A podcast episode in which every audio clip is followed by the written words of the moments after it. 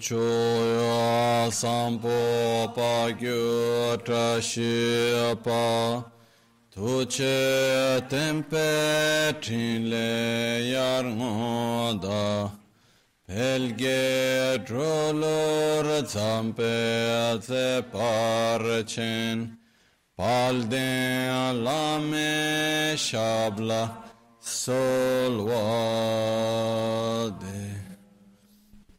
Om Guru Vajra Dara Suma Timo Nishasane Kar Uta Varda Nishrib Varsa Manya Sarva Siddhi Hum A Guru Vajra Dara Suma Timo Nishasane Kar Uta Varda Nishrib Varsa Manya Sarva Siddhi Hum ओम गुरु वज्रद शासन कर्म उत वरदान्य श्री भद्र वर्षा मन्या सर्व सिद्धि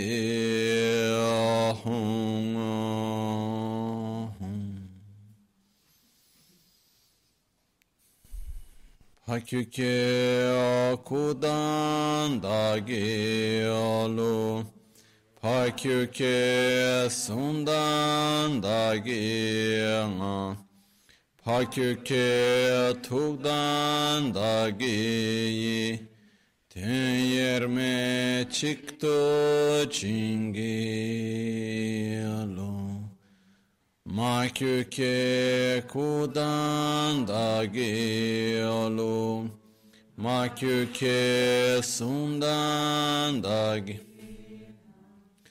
Makyuke tukdan da giyi Tüyerme çıktı çingiyolu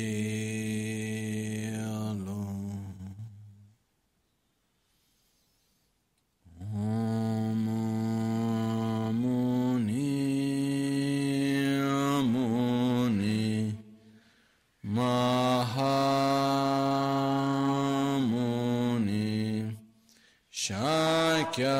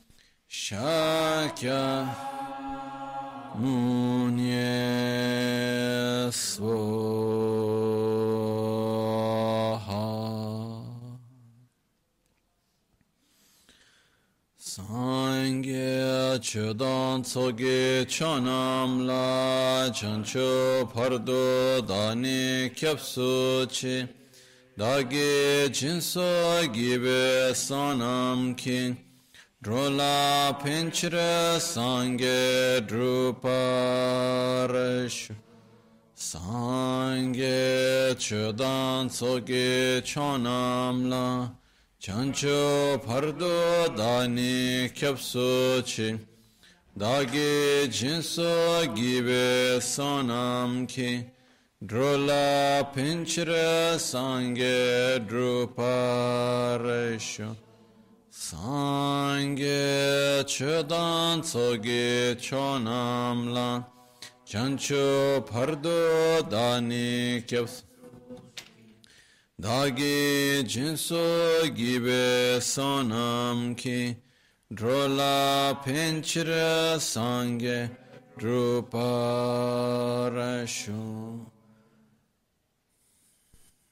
Nel Buddha, nel Dharma e nel Sangha prendo rifugio fino all'illuminazione. Con la pratica della generosità e delle altre perfezioni possa io ottenere lo stato di Buddha per il beneficio di tutti gli esseri senzienti. Buonasera. Da quando ero molto ragazzino c'erano certe cose che facevo una certa fatica a capire. In realtà ne faccio ancora. Però in qualche modo ho cercato di spiegarmeli. Quindi li accetto con più, più che non è di non accettarli, però riesco a relazionarmi in un modo più facile. Una di queste cose principalmente sono state le date importanti. Io non ero mai riuscito a capire il perché c'è questo giorno è un giorno speciale, quindi in questo giorno devi fare questo, devi fare quell'altro perché è un giorno speciale. Io mi sono sempre chiesto, ma io devo fare quello tutti i giorni, mica in quel giorno. No? Ah, perché adesso è Natale, devi, eh, dobbiamo stare tutti bene insieme in famiglia perché è Natale. No, dobbiamo stare tutti bene tutti i giorni. Poi è Natale, Natale. No?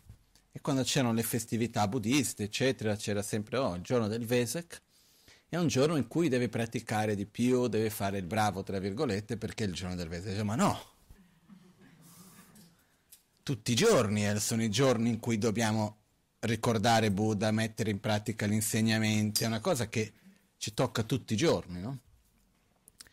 E poi facevo difficoltà con il compleanno, particolarmente non ho mai capito il perché di dover festeggiare la persona un anno dopo che è nata. Questo era un problema mio, eh? non è un... Poi, man mano nel tempo, ho cominciato a vedere un po' e trovare un significato alle cose. Però volevo parlare velocemente prima di tutto un po' di questo giorno di oggi.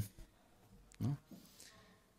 Um, innanzitutto, una cosa che io mi sono accorto è che in tutte le tradizioni, in tutte le culture più che altro, succede che esiste qualcosa che fa parte della cultura.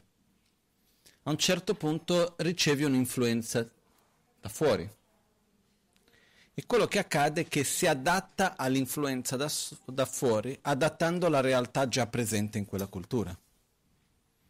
È un po' come per dire quando noi andiamo a vedere le bandierine di preghiera, che ormai per tantissime persone è un simbolo del Tibet e del buddismo tibetano, sono le bandierine di preghiere, no? Le bandierine di preghiere nascono originalmente nella religione pre-buddista che c'era in Tibet, che è la religione Bön, che è una religione animista, che a sua volta aveva tantissimi aspetti, fra cui c'era un rapporto molto forte con gli elementi ed effettivamente le bandierine rappresentano i vari cinque elementi e la relazione fra di loro, per quello che c'è un ordine preciso dei colori. No? Esistono diverse forme di rapporti fra gli elementi, quelli, quelli che vanno a creare e quelli che vanno a distruggere anche. In questo caso ha un ordine che va a a generare energia, che va a creare, per quello c'è un suo ordine preciso, eccetera. Quello che a un certo punto hanno fatto i tibetani è che hanno cambiato le preghiere che c'erano scritte, hanno continuato a mettere le bandierine cambiando le preghiere, mettendo le preghiere buddiste, mantenendo le bandiere.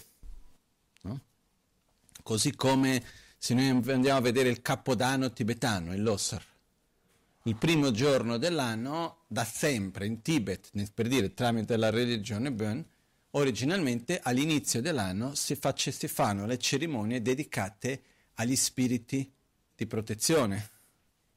Quindi nella tradizione Bön ci sono tantissimi tipi di divinità e spiriti e così via. Quando è arrivato il buddismo hanno preso semplicemente, mantenuto la tradizione del primo giorno dell'anno, però ha cambiato divinità cambiato il modo di fare, quindi ci sono tante cose che piano piano sono successe così. Se noi vediamo nella nostra cultura occidentale, qui dove stiamo, ci sono certi festeggiamenti oggi, così ho capito, in date, eccetera, festeggiamenti cristiani che nascono originalmente prima del cristianesimo. Poi a un certo punto cosa si è fatto? si è preso quel giorno in cui c'era già l'abitudine da tutti di festeggiare, eccetera, e ha cambiato faccia, ha cambiato nome. Ok? Cambiato in parte il significato, però alla fine è rimasto sempre perché poi spesso uno ha l'abitudine di dover festeggiare in quel momento, però si cambia un po' il perché, però rimane la festa in qualche modo. No? Quello che voglio dire è che ci sono dei momenti particolarmente importanti, che hanno una loro energia. Questo è un aspetto. Un altro aspetto è questo che noi abbiamo di cercare in qualche modo di adattare il nuovo all'esistente. O meglio, il contrario, cerchiamo di adattare l'esistente al nuovo. Al contrario, adesso mi è venuto il dubbio. Quello che noi cerchiamo di fare è che quando ricevi qualcosa nuova cerchiamo di modellare il nuovo a secondo di quello che c'è. E quando noi, io parlo noi occidentali, noi che siamo cresciuti, io un po' meno della maggioranza di voi, però comunque siamo cresciuti in un certo contesto culturale, sociale, religioso, entriamo in contatti con gli insegnamenti di Buddha, con le festività e tutto il resto, inevitabilmente andiamo a interpretare, a capire, a vedere tramite il nostro proprio contesto culturale, religioso, eccetera. No? E questo mi viene in mente perché ho cominciato da un po' di anni a questa parte a vedere un fenomeno al quale non sono critico, però sono estraneo però non è una cosa a cui lo vedo negativamente, no? Di vedere il Vesak quasi come se fosse il Natale buddista. No? E a un certo punto comincio a sentire buon Vesak. E ho detto, boh, mai sentito prima. Nel senso che io da quando ero molto piccolo ho vissuto per tantissimi anni nel contesto nel monastero in India e all'interno della, della cultura buddista tibetana non ho mai visto nessuno fare gli auguri quando c'era il giorno del Vesak. Era un giorno dedicato specialmente alla pratica spirituale. Quindi è un giorno nel quale uno si sveglia presto al mattino per fare diverse pratiche, cerca di dedicare tutto il giorno alla preghiera, alla meditazione, al pellegrinaggio, alle offerte, eccetera, eccetera. No? Però non c'è questo concetto di festività nel senso di cui noi abbiamo. Perciò, da un lato è molto interessante vedere che noi comunque stiamo in qualche modo adattando. Però dobbiamo stare molto attenti in questo, adattare, per non perdere la sua essenza. Il giorno del Vesak si chiama Vesak innanzitutto perché Vesak è una delle 28 case lunare, Costella- non è costellazione la parola giusta, mentre il zodiaco nella nostra tradizione chiamiamo occidentale ma anche nella tradizione orientale, però ci sono due sistemi, uno in cui il zodiaco è diviso in 12 parti uguali e un altro in cui è diviso in 28 parti. Di queste 28 parti sarebbero in realtà 27 parti uguali, di cui una è divisa in due. E fanno 28. Ok? Che vengono chiamate in inglese lunar mansion o le case lunari. Però praticamente è lo stesso zodiaco, lo stesso cielo, però che viene diviso in un modo diverso. Ok? E questi 28 case lunari è dove si può calcolare la posizione sia del Sole che della Luna o che di qualunque altro pianeta all'interno di queste 28 case lunari. Quindi nel nostro sistema di astrologia occidentale, chiamiamola così, no? si chiede dove si trova Marte, ah si trova dove, in quale casa, si trova in Acquario, si trova in Cancro, dove si trova, quanti gradi di questo di quell'altro, no? Se noi prendiamo il calendario tibetano, l'almanacco che, dove ci sono tutte le posizioni, la posizione dei vari pianeti non è messa secondo il zodiaco fatto dei 12 segni, ma fatto di 28. Ok? All'interno di questo 28 c'è una che si chiama Vesaka, detto Vesak. Ok? Quindi cosa succede? È stato nel momento in cui il Sole si trovava nella casa lunare di Vesaka, con la luna piena, e l'eclisse che Buddha, raggiun- Buddha è nato. 40 passa anni dopo, 42 anni dopo, 40 qualcosa, adesso mi sfugge. Io ci sono certe informazioni che ho una pessima memoria, tra cui nomi e date, i numeri. Com- comunque sia, intorno ai 40 anni Buddha raggiunte, raggiunse l'illuminazione. Il giorno in cui Buddha ha raggiunto l'illuminazione è sempre stato nello stesso giorno, ossia quando il Sole si trovava nella casa lunare del Vesaka nel giorno di luna piena. E la stessa cosa accade quando muore. Il giorno in cui Buddha muore era lo stesso mese e lo stesso sempre in luna piena. Per questa ragione questa luna piena di Vesaka è una luna particolarmente importante. E quello che viene detto è che no, il, il, il termine che viene utilizzato è che nel giorno del Vesak le azioni che compie vengono moltiplicate. Non so se qualcuno ha mai sentito dire questo. Quando quelle cose positive che fai vengono moltiplicate per 100.000, le cose negative che fai vengono moltiplicate per 100.000. E ogni tanto mi sembra che ci sia la nostra percezione come se c'è qualcuno dietro che dice quel giorno sorge il sole, pling, c'è qualcuno che c'è il bonus. Quindi fai tutto quello che puoi in quel giorno perché quel giorno c'è il bonus, come se ci fosse qualcuno che stesse contabilizzando il karma, no? E quel giorno lì c'è il bonus, quindi stai attento, fai di più, stai attento a non fare stupidate quel giorno perché sennò c'è il bonus al contrario. No? E questa cosa non mi è mai scesa, mai accettato questa cosa. E stavo riflettendo, cercando di capirla. No?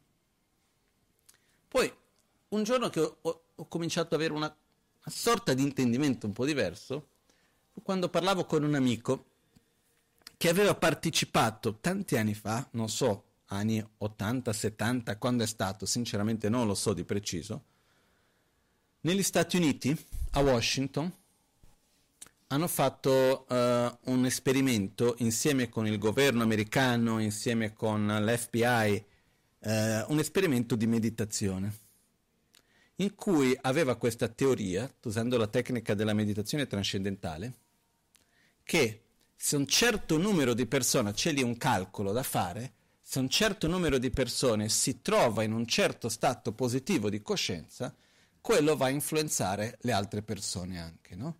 E il, ma- il maestro che ha fondato questo aveva questa teoria che per la pace nel mondo quello che il pianeta ha bisogno è di avere un certo numero di persone che siano continuamente in meditazione in uno stato profondo.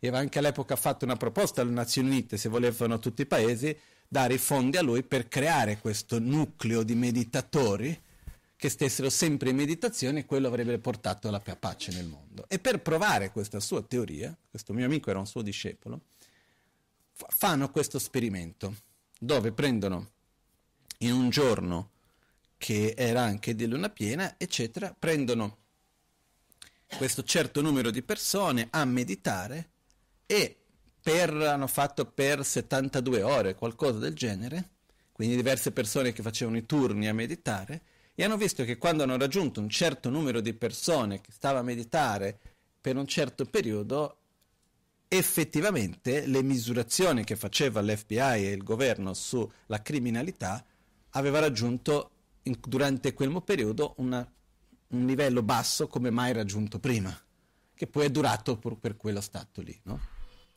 Però insieme con questo, quello che mi ha fatto riflettere è che veniva detto che il momento in cui i crimini peggiorano, principalmente i crimini passionali, è nei giorni di luna piena. Ok? Cosa succede? Luna ha certo effetto sull'acqua o mi sbaglio? Giusto, no? Sappiamo tutti. Basta vedere il mare, no? Con la luna, eccetera, sulle piante.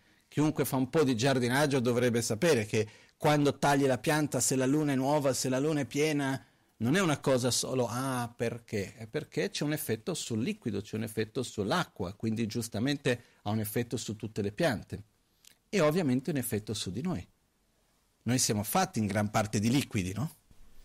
esiste una forte correlazione fra emozione e acqua e luna. Esiste una forte correlazione fra questo.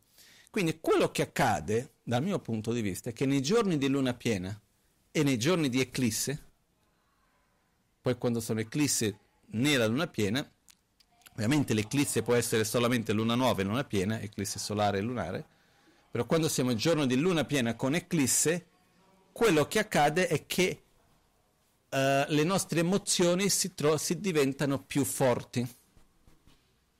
Siamo più sensibili in un certo modo, ciò che determina le nostre azioni sono i nostri sentimenti.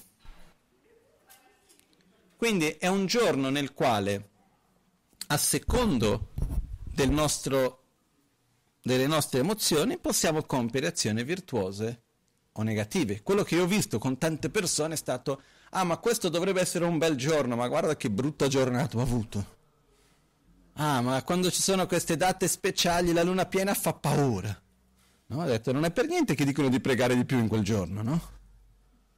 Perché quello che succede è che se è un giorno nel quale le emozioni diventano più forti, tutte le luna piene in generale, poi si dice, se si dice che questa luna piena di oggi in particolare ha questa caratteristica di influenza, qualcosa ci sarà in questa luna piena se Buddha è nato, ha raggiunto l'illuminazione poi è morto sempre in questo stesso giorno di luna piena.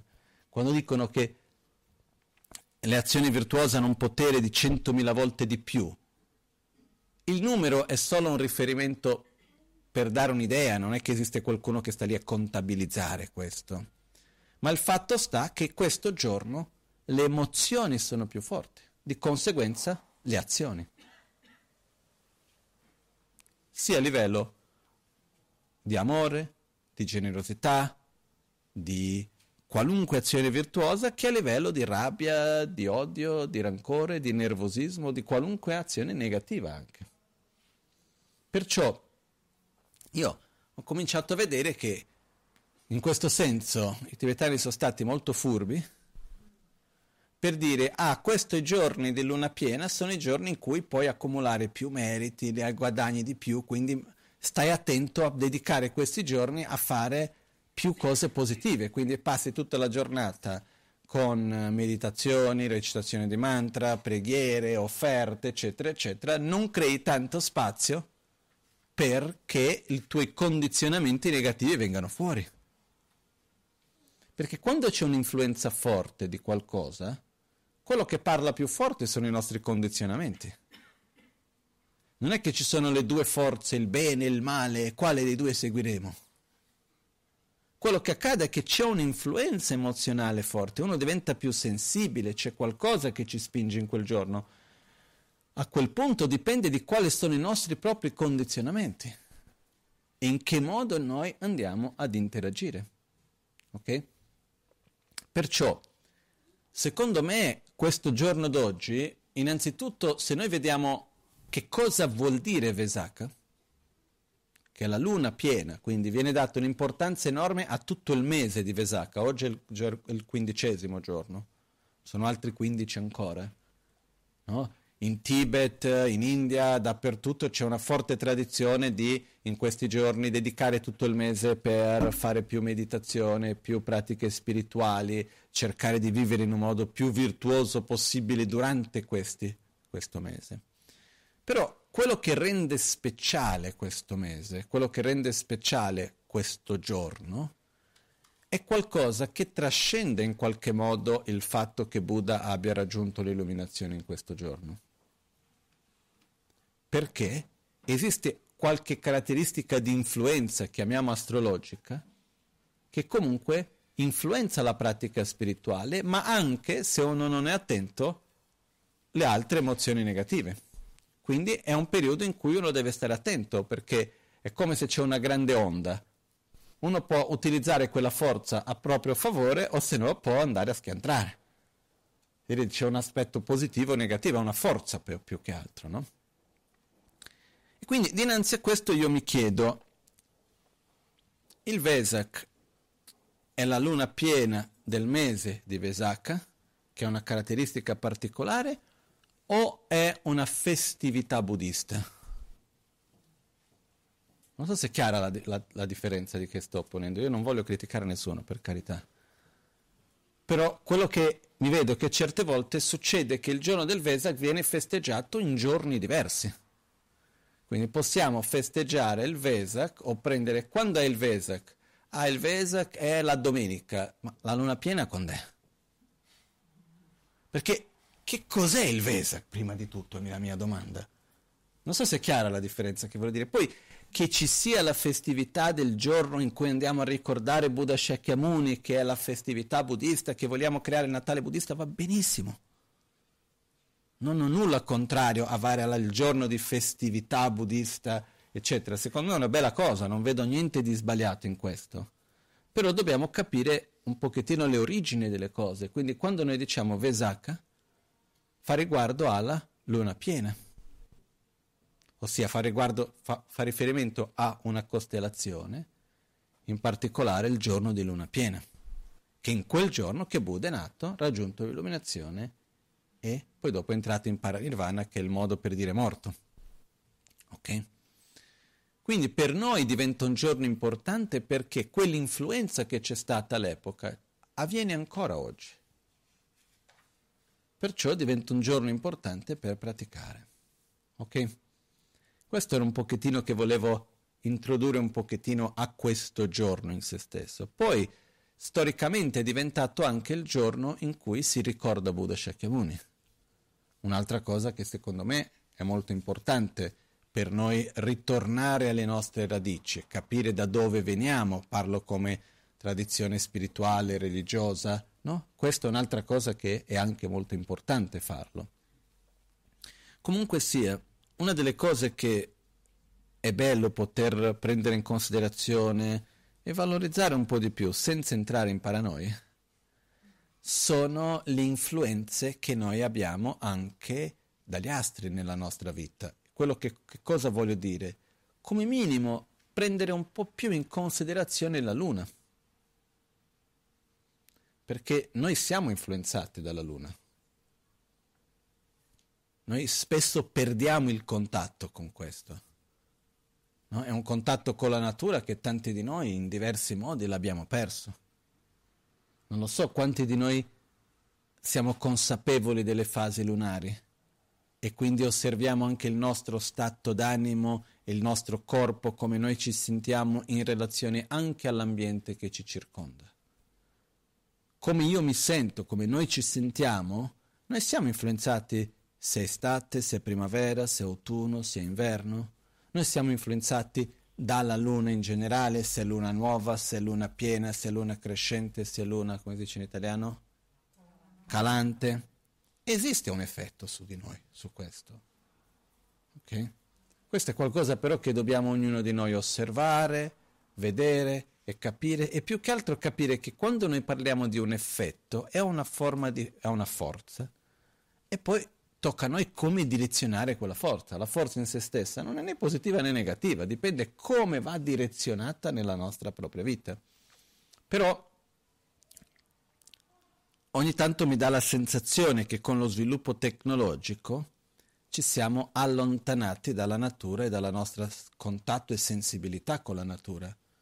Qualche generazione fa, ma dico un paio di generazioni fa, credo che in Italia si c'era più consapevolezza della Luna questa era una cosa molto più normale in tantissime culture. Adesso noi per sapere quale fase lunare siamo serve l'applicativo. Chiedi in internet, quando in realtà la luna è lì, eh? Non è che ci vuole molto. No? Ma io ho visto in me stesso, eh? A che fase lunare è? Prendi l'applicativo. O prendi il calendario tibetano. Il calendario tibetano è un calendario lunisolare, quindi vuol dire che i giorni della settimana rappresentano i giorni solari e il numero del giorno rappresenta le fasi lunari. Quindi se è il 15 vuol dire che oggi è luna piena, se è il 30 vuol dire che oggi è luna nuova. Quindi se prendete il calendario tibetano e vedete, ogni qualvolta che nel calendario tibetano c'è segnato il 15 è sempre luna piena, ogni qualvolta che c'è segnato il 30 è sempre luna nuova. E per tener conto che la lunghezza, la durata di un giorno lunare non corrisponde alla durata di un giorno solare, perché non è altro che no, il tempo necessario alla Terra di girare intorno al Sole e di girare intorno a se stessa, quindi l'anno e il giorno, non corrisponde al tempo necessario della Luna di girare intorno alla Terra, quando viene divisa in 28 parti, poi dopo non è che uno equivale a uno, è un po' diverso. Poi la Luna non girando in un cerchio perfetto ma in un'elisse, ci sono giorni lunari più lunghi e giorni lunari più corti. No? Basicamente, se noi prendiamo la Terra nel centro e prendiamo la Luna che gira intorno, se si divide il, un, no, una, un, un giro completo in 360 gradi, ogni 12 gradi corrisponde a un giorno lunare. Solo che la durata di ogni 12 gradi non è uguale, perché è un'elisse. Quindi in certi punti è più breve, in altri punti è più lungo. Quindi può andare dalle 19 ore alle 28 ore, qualcosa del genere, la durata di un giorno lunare. E quindi è per questa ragione che quando si prende il calendario tibetano ci sono delle volte che dei giorni si ripetono e delle volte che i giorni saltano. No? Io all'inizio vedevo, ma che strani sono tibetani, no? Oggi che giorno è il 10, domani il 10. Così, eh? Succede anche oggi che giorno è il 10 domani il 12. Perché nel calendario tibetano il numero che viene attribuito a ogni giorno corrisponde alla fase lunare nel momento dell'alba, ovviamente di Lhasa. Quindi il calendario tibetano adattato a un altro paese cambiano anche la numerazione. Io ho fatto questo lavoro di adattarlo ai diversi luoghi. In Italia rimane più o meno uguale, già in Brasile cambia non di poco. I giorni che ripetono, i giorni che sono doppi. Quindi che cosa succede? Certe volte succede che all'alba ricade alla fine di una fase lunare, diciamo, accade all'alba di oggi, succede alla fine del 10, quindi oggi viene dato il numero 10, perché comunque l'alba di oggi fa riferimento al, al, alla decima casa lunare, alla, al decimo giorno lunare. Se però quel giorno che comincia, l'undicesimo ha cominciato subito dopo l'alba e dura fino non solo all'alba di domani, ma fino all'alba di dopodomani, ho due giorni che vengono dati lo stesso numero. Comunque sia, non voglio confondervi e darvi informazioni, tanto nessuno usa il calendario tibetano. Più che altro il fatto per dire che nel calendario tibetano i giorni che ci sono lì servono per capire qual è la fase lunare. Quindi, per esempio, se c'è da cominciare qualcosa di nuovo, di solito si cerca di fare dal giorno 1 al giorno 15 quando è la fase per concludere qualcosa dal 15 al 30. Ci sono certi giorni che sono più propensi per um, la pratica spirituale, ci sono certi giorni che sono più propensi quando uno deve affrontare delle difficoltà che riguardano proprio la relazione che c'è della posizione fra la Luna e il pianeta Terra. E questi sono i giorni che vengono detti il 10, il 8, il 25, il 29 del calendario tibetano, che fanno tutti riferimento a dei gradi della Luna. Però quello che voglio arrivare a dire è, noi siamo influenzati dall'ambiente che ci circonda. Noi siamo influenzati se è giorno, se è notte eh, di, e tutto il resto. Perciò io ritengo che se noi riusciamo ad avere un po' più di consapevolezza di questo e cominciare a osservare, no? cominciare a vedere c'è qualche influenza sul mio modo di sentire quando è la luna nuova, quando è la luna piena, piuttosto che un altro momento o no. Magari non abbiamo nessun effetto, non c'è nessun effetto su di noi. Questo è qualcosa che possiamo osservare. Fatto sta che diversi di coloro che sono venuti prima di noi, che avevano molto meno distrazioni ed erano in molto più contatto con la natura e quindi avevano una sensibilità maggiore verso la natura, hanno stabilito che loro hanno riscontrato una grande influenza su di loro dalle fasi lunari, eccetera. E quindi questo è qualcosa che secondo me è importante osservare. Non è per niente, io ho degli amici che hanno un loro conoscente che in Olanda ha fatto una ricerca eh, scientifica sugli effetti dei venti esterni sulle umori delle persone. Questo era un ospedale psichiatrico.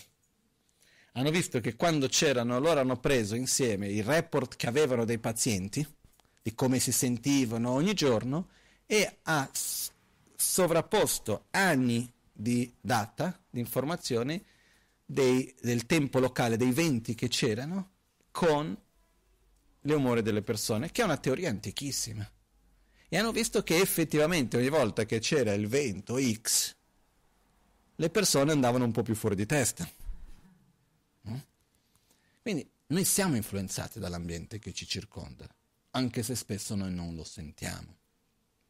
Perciò, questo giorno di oggi è un giorno in cui ci sono delle caratteristiche importanti. No? È come il giorno di Natale. Il giorno del Natale, indipendentemente della compo- della, dell'aspetto della componente cristiana, del significato che viene dato e tutto il resto, è che nel 21 di dicembre abbiamo il giorno più breve dell'anno. Dopo di questo ci vogliono tre giorni affinché il sole cominci a ritornare. Il 24 di dicembre è il primo giorno in cui l'occhio umano riesce a percepire che i giorni diventano più lunghi. Quindi è come se il sole comincia a rinascere.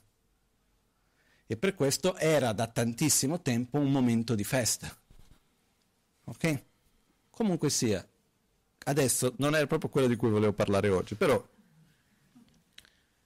fatto sta che nel giorno d'oggi volevo solo toccare questi due punti. Uno, quando parliamo del Vesak, va benissimo fare la festività del Vesak. È una cosa che secondo me è bella, anche perché noi abbiamo bisogno di feste, abbiamo bisogno di momenti di uh, cerimonie, non cerimonie di, come si dice, di riti, abbiamo bisogno dei nostri riti, delle cose, secondo me è una cosa importante anche questa. E quindi per chi si avvicina del buddismo avere un, un, un giorno che comunque è un giorno festivo, che si connette con la tradizione buddista, è una cosa che va bene. Però è importante capire che questo giorno riguarda il calendario lunare. È un po' come per dire festeggiamo l'anno nuovo al 4 di gennaio, perché cade di sabato. No,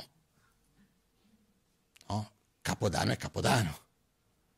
La stessa cosa anche con il calendario lunare. Esiste una ragione quel giorno di luna nuova dove si comincia l'anno. L'anno lunare non comincia tre giorni dopo la luna nuova o due giorni prima.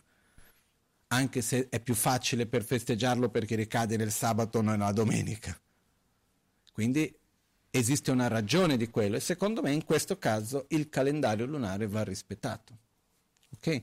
Poi si può festeggiare per tante volte, in tanti modi, non, non vedo nulla di sbagliato in questo, però è importante per noi avere la consapevolezza da dove viene questo nome Vesaka e che cosa vuol dire. Detto questo, oggi, visto che è il giorno che ricorda Buddha Shakyamuni, volevo un attimino spiegarvi il suo mantra. Perché potevamo anche parlare un po' della storia di chi è stato Buddha, ma conoscete già. Invece il mantra di Buddha Shakyamuni per me è un po' anche il riassunto di quello che Buddha ci ha trasmesso. E, ed è importante per noi perché quando noi abbiamo i riassunti, hanno queste capacità incredibili che in poche parole riuscire a contenere una quantità enorme di conoscenza e di informazione. La cosa bella è che quando noi riusciamo a studiare in dettaglio, a conoscere più approfondi- in modo più approfondito, e poi dopo riusciamo a avere il riassunto, in quelle poche parole riusciamo a mantenere e contenere tutto il resto. È la stessa cosa di un simbolo. Molto spesso un simbolo contiene tantissime informazioni che se noi dovessimo descriverle in parole passeremo lì giornate intere. Similmente questo accade anche con un mantra, con una preghiera, ok? Perciò il mantra di Buddha Shakyamuni è Om Muni Muni, Mahamuni, Shakyamuni e Swaha. No?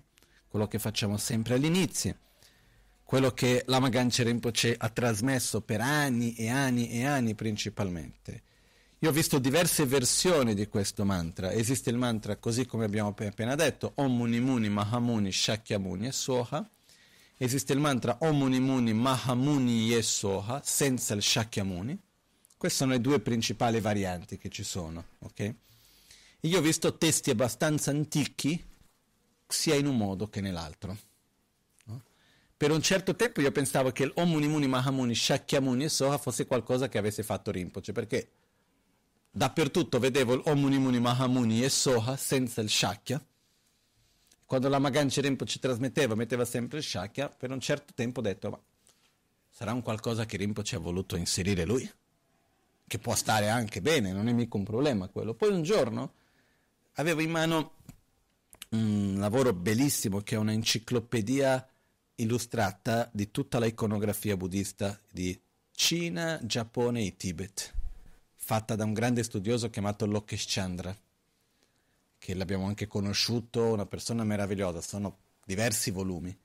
E avevo comprato tutti questi volumi e un giorno lo stavo sfogliando, vedendo, e lì sono proprio le immagini di questi testi abbastanza antichi e c'erano fra questi c'era uno che c'era lì Buddha Shakyamuni e poi il mantra Om Muni Muni Mahamuni Shakyamuni e Soha. E quindi lì è stata la prima volta che ho visto in un altro contesto così, no? Comunque sia, la cosa importante per noi, prima di tutto, è che questo mantra arriva a noi tramite un lignaggio ininterrotto.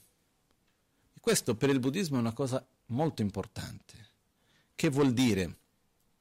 Che quello che io vado a mettere in pratica gli insegnamenti che ricevo dalla, dalla visione, dalla filosofia di vita, quindi gli insegnamenti, quindi la visione di mondo, a la parte della condotta, quindi i voti che posso prendere, a la parte che riguarda le tecniche di meditazione, eccetera, non è qualcosa che è stato inventato oggi, o anche non è qualcosa che, per esempio, io ho preso un libro, mi è piaciuto e decido di spiegare ma è qualcosa che io ho ricevuto dai miei maestri, che hanno ricevuto dai loro, che hanno ricevuto dai loro, che hanno ricevuto dai loro, tornando fino ad arrivare alla sorgente, che in questo caso è Buddha Shakyamuni. E per questo si dice che è molto molto importante, quando noi riceviamo degli insegnamenti, assicurarci che gli insegnamenti provengano da una sorgente pura, come l'acqua. Quando andiamo a bere l'acqua, cosa che nessuno di noi ormai lo fa, però chi vive nella natura di solito è più abituato a fare, se vai a prendere l'acqua da un fiumiciattolo, cosa ti deve assicurare? Che l'acqua venga da una sorgente pura e che fra la sorgente e noi non sia stata inquinata. No? una volta in Tibet eravamo in un piccolo villaggio vicino alla frontiera col Nepal dove Milarepa aveva meditato e avevamo sceso dal pullman, io avevo dieci anni, e vedevo vicino questa acqua passare trasparente così e sono sceso per bere un po' d'acqua così. È venuta la signora disperata, no, no, no, no, no, no, no. Perché? Perché era l'acqua della fogna locale. La fogna funzionava in quel modo lì, era una sorta di fiumiciattolo che passava da dove andavano le fogne delle case, no? Io non lo sapevo. Però quando andiamo a prendere l'acqua si dice che uno dovrebbe assicurarsi che viene da una sorgente pura, quindi di solito è l'acqua di una montagna o di una sorgente che sia pura e che fra la sorgente e noi non sia stata inquinata. Quindi in questo caso noi dobbiamo assicurare che gli insegnamenti, le tecniche di meditazione e così via avvengono da una sorgente pura, che in questo nostro caso è Buddha Shakyamuni e che fra Buddha Shakyamuni e noi non siano state inquinate divisioni erronee. Che il significato non sia stato interpretato in un modo sbagliato e innanzitutto che non sia persa la linea di trasmissione. Perché quando noi riceviamo qualcosa non è semplicemente il significato, come si può dire, teorico, concettuale di quello che c'è, non sono, sono solo i concetti ma si dice che insieme con questo si trasmette um, qualcosa che viene chiamato il lignaggio, che non è fisico e neanche concettuale. E viene detto che se noi riceviamo degli insegnamenti o leggiamo dei libri tra, dai quali abbiamo ricevuto una trasmissione di qualcuno che a sua volta ha ricevuto così in modo ininterrotto, c'è un potere molto maggiore per noi di realizzarlo.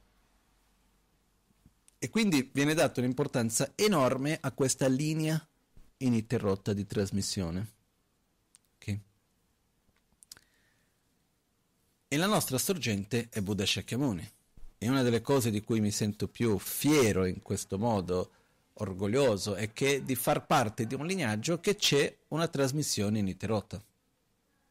Questa secondo me è una cosa meravigliosa, molto speciale poter avere questo. Io sono molto contento che quello che io condivido con voi non è qualcosa che mi sono inventato io o che ho preso io così perché mi sembrava simpatico, ma esiste una linea di trasmissione da cui ho ricevuto, che a sua volta hanno ricevuto i miei maestri, che posso condividere con voi e che spero che voi possiate condividere con altri.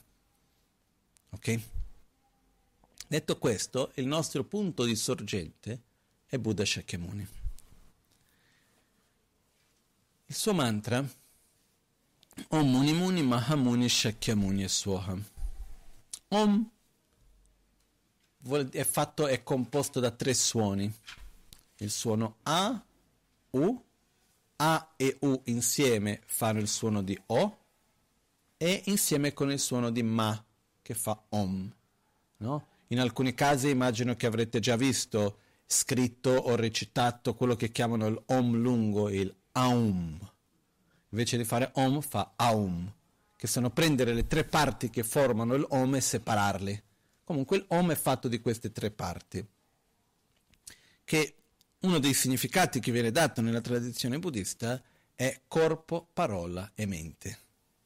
Quindi rappresenta l'essere. Noi siamo fatti di corpo, parola e mente. Okay? Quindi il Om rappresenta corpo, parola e mente. Questo è uno dei significati dell'Om, sono tantissimi. Muni Muni Mahamuni Shakyamuni. Muni in sanscrito vuol dire capacità, in tibetano tuba, che vuol dire letteralmente capacità, o colui che è capace, ma vuol dire capacità. Quindi noi, se noi dovessimo tradurre Om Muni Muni, quindi corpo, parole, mente, capace, capacità, capacità, Maha vuol dire grande, grande capacità, Mahamuni, Shakyamuni, che può, si può tradurre in due modi. Uno è suprema capacità, suoha, che così sia. Okay? Shakyamuni può anche dire il capace dei Shakya. Questo è un altro modo di tradurre, però io ho sempre tradotto con suprema capacità. Perciò noi abbiamo Om, quindi corpo, parole, mente, capacità, capacità, grande capacità, suprema capacità, che così sia. Om Muni Muni, Mahamuni, Shakyamuni e Swaha.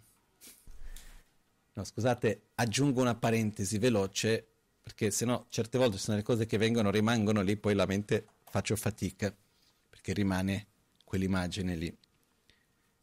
Quando la Magancina è venuta in Occidente, e questo per me è una storia molto bella, che riguarda il mantra di Buddha Shakyamuni, perché fa vedere la fatica, la difficoltà che ha avuto di portare qualcosa di nuovo nella nostra cultura, no?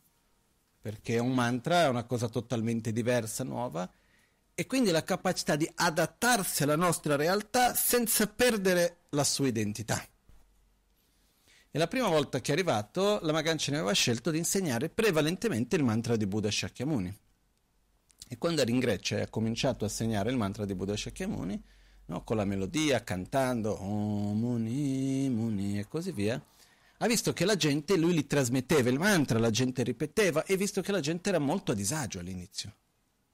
Quindi c'era chi rideva, c'era chi non sapeva bene dove mettere la faccia, sentivano un po' invergognati. E lui non, capiva, finché un giorno lui ha detto, ma che cosa sta succedendo qua? No, niente, niente, rinvoce, no, non c'è, ma che cosa ditemi che... No, è perché in greco Muni vuol dire vagina. No? E quindi Rinpoche si è messo a ridere e ha continuato, ha preso come battuta e ha continuato col mantra, dando anche lì un nuovo significato a quel suono. E, e, questo secondo me è una cosa molto bella, è come per esempio la forma della svastica, che è un simbolo antichissimo. Non è perché qualcuno l'ha utilizzato in un modo negativo che noi dobbiamo aver paura di utilizzarlo. Perché è successo che diverse volte hanno tolto la svastica di mezzo perché agli inizi chiedevano se noi avevamo qualcosa a vedere col nazismo. Perché vedevano la svastica. No? Principalmente l'unico posto che c'è davanti al trono c'è un tessuto che viene messo che nei quattro angoli, angoli ci sono la svastica che rappresenta stabilità per la lunga vita. E io mi sono sempre detto non dobbiamo toglierla,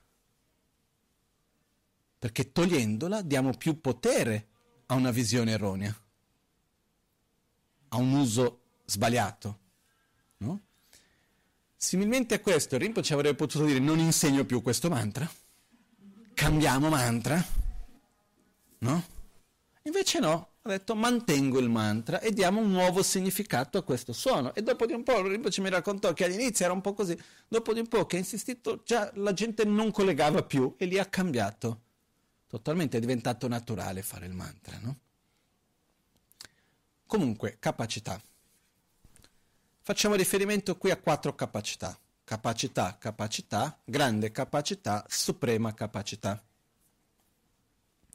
Innanzitutto, capacità Muni ci porta a uno dei fondamenti degli insegnamenti di Buddha, di Buddha, che è che ognuno di noi può diventare un Buddha. Che cos'è un Buddha? Buddha letteralmente in tibetano viene detto Sangye. Sang vuol dire eliminare, Gye vuol dire sviluppare.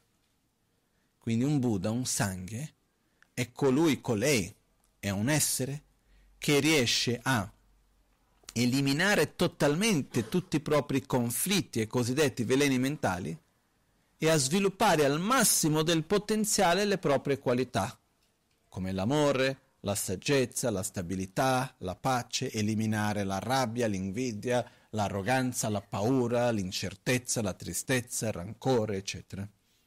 Quindi questo è quello che si intende in pochissime parole per un Buddha. E uno dei punti fondamentali che Buddha Shakyamuni ci ha trasmesso è che ognuno di noi può diventare un Buddha. In altre parole, ognuno di noi ha la capacità di eliminare i propri condizionamenti negativi e sviluppare le proprie qualità al massimo del potenziale. Quindi non è che è un qualcosa per ah, lì c'è Buddha e qua ci siamo noi e noi non ce la possiamo fare. Buddha non era qualcuno che è venuto a noi per darci qualcosa e che è irraggiungibile. Buddha era uno come noi che è riuscito a uscire dal proprio ciclo di sofferenza e che ha condiviso con noi come farlo. Questo è un concetto fondamentale che senza entrare in giudizi è molto diverso dalla maggioranza delle altre religioni. Quindi uno dei principi fondamentali da cui parte il buddismo, quello vediamo proprio dall'inizio del mantra, quando si dice capacità, è che ognuno di noi ha questa capacità di uscire dalla propria sofferenza, di raggiungere lo stato, chiamiamo così, divino, tramite il proprio percorso. E per fare questo ci sono quattro strumenti o quattro capacità che dobbiamo sviluppare. La prima, uh, e qua ci sono due modi diversi di leggere il mantra di, interpretare il mantra di Buddha Shakyamuni. Io posso dire tutte e due, però parto da quella che mi collego di più. La prima capacità fa riferimento alla nostra capacità di amare se stessi. La capacità di amare se stessi vuol dire comprendere che cosa mi fa bene e avere la forza per coltivarlo, comprendere che cosa mi fa male e avere la forza per abbandonarlo. Questa è la prima capacità abbiamo la capacità di coltivare ciò che ci fa bene e di abbandonare ciò che ci fa male. Abbiamo la capacità di riconoscere ciò che ci fa bene e direzionarci verso ciò che ci fa bene, di, di, di desiderarlo. E questo è già un potere incredibile. Ed è qua che gran parte degli insegnamenti rimangono all'interno di questa prima capacità che volendo questo viene diviso in due tipi diversi di amore verso se stessi, per quello che in un'altra interpretazione i primi due muni fanno riferimento a queste prime due forme di amore verso se stessi. Comunque sia, un altro modo, nome che viene dato per questo è rinuncia. Rinuncia un'altra volta è un termine che è stato tradotto in Occidente, non so da chi, quando, come, ma utilizzando una parola che non ha molto a che fare con la parola originale in tibetano. Perché la parola in tibetano che viene utilizzata è Ngechum. Ngechum, Ngebar Juma, Ngebar vuol dire certezza, certo, certezza. Juma vuol dire emergere, uscire, emergere. Quindi Nejun vuol dire la certezza di poter emergere. Tradotto certe volte letteralmente come emergenza definitiva. Non come c'è l'emergenza, capiamo tutti, ma come emergenza nel senso di emergere e quindi è la certezza di poter emergere, la certezza di poter uscire. Da dove? Dal nostro proprio ciclo di sofferenza. Credere che io posso uscire dal ciclo di sofferenza e lo voglio fortemente è diverso da una rinuncia. Quando noi diciamo la parola rinuncia, ci dà un'idea di sacrificio. C'è qualcosa che è bello che devo abbandonare No? È un po' come, ah, è soffrendo che guadagno, che crescono nel sentiero spirituale. No? Invece no. Se noi utilizziamo il termine rinuncia, il primo Muni fa riferimento a rinunciare alla sofferenza e le cause della sofferenza e rinunciare ai falsi amici, alle cose che sembrano che ci fanno bene, ma che in realtà non lo fanno. Qui sì c'è un certo sacrificio, perché non è piacevole abbandonare il veleno che ha un buon gusto. Quando c'è qualcosa che ci piace ma noi sappiamo che ci fa male, esempio mio personale, la mozzarella, no? A me il formaggio mi piace tantissimo, ma mi fa male. C'è quella volta ogni tanto che dico, vabbè, oggi pancia gonfia, vabbè, fa niente. No?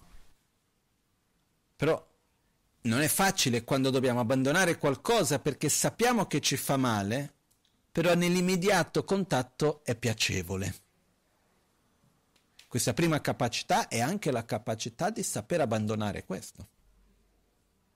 Di sapere innanzitutto discernere che cosa è la felicità, che cosa mi fa bene, che cosa è la sofferenza, che cosa mi fa male e quindi avere la forza e la chiarezza per coltivare ciò che mi fa bene, ciò che mi porta alla stabilità, alla felicità e abbandonare ciò che mi fa male, ciò che mi genera sofferenza. Dal mio punto di vista, la gran maggioranza di noi siamo al primo Muni. Quindi potremmo anche ridurre un po' il mantra e fare Om Muni Soham.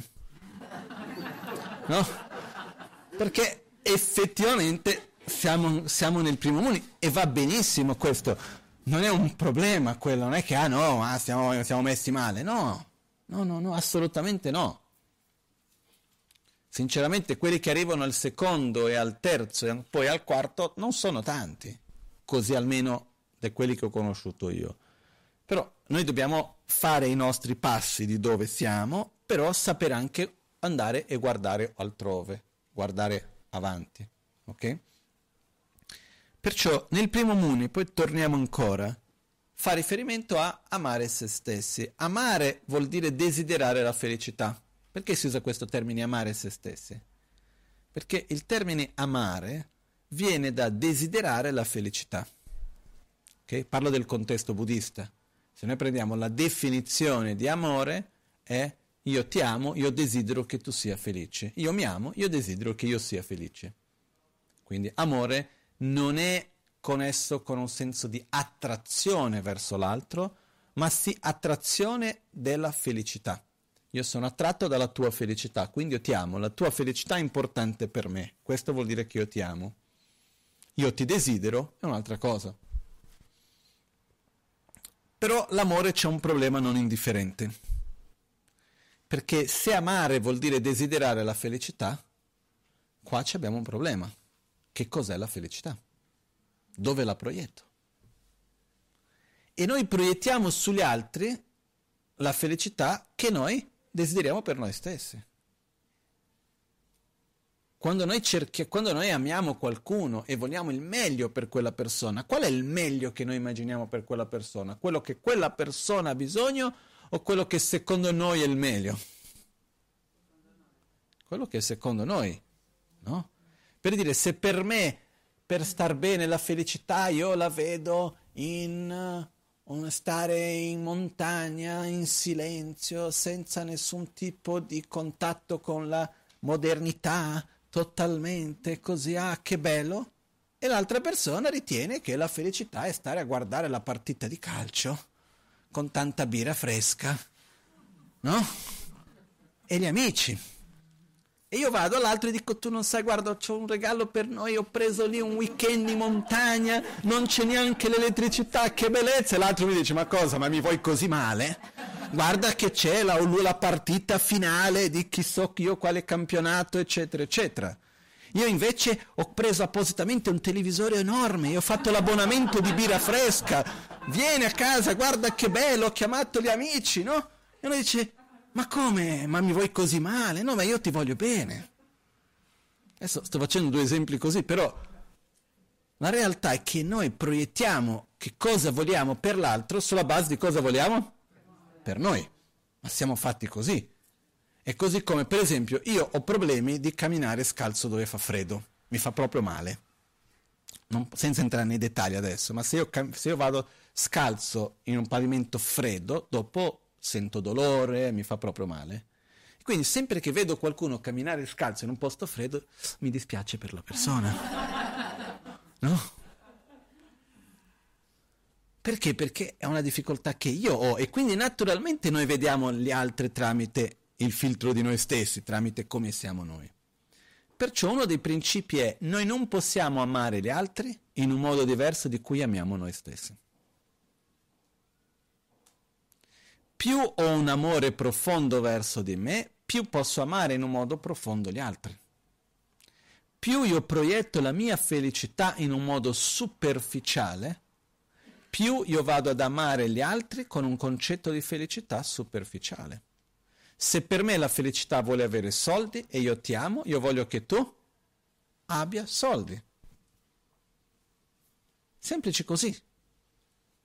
Chiaro questo, no? Perciò il, primo, il secondo muni, la seconda capacità è amare gli altri. Però prima di amare gli altri dobbiamo amare noi stessi, perché noi non possiamo amare gli altri in un modo diverso di quello che amiamo noi stessi.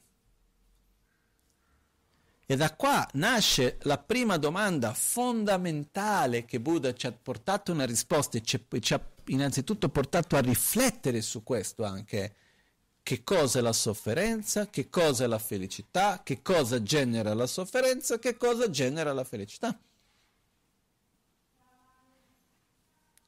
E farci riflettere su questo, che non apriamo questo argomento adesso, perché è un punto molto molto importante ma che richiede più tempo, no? Comunque sia in questo primo passaggio, che sono le quattro nobili verità, che c'è proprio all'inizio, dove l'obiettivo è gradualmente comprendere che la nostra felicità e anche la nostra sofferenza non sono causate prevalentemente dalle condizioni che ci circondano. Noi siamo influenzati dalle condizioni che ci circondano, però la causa è interiore.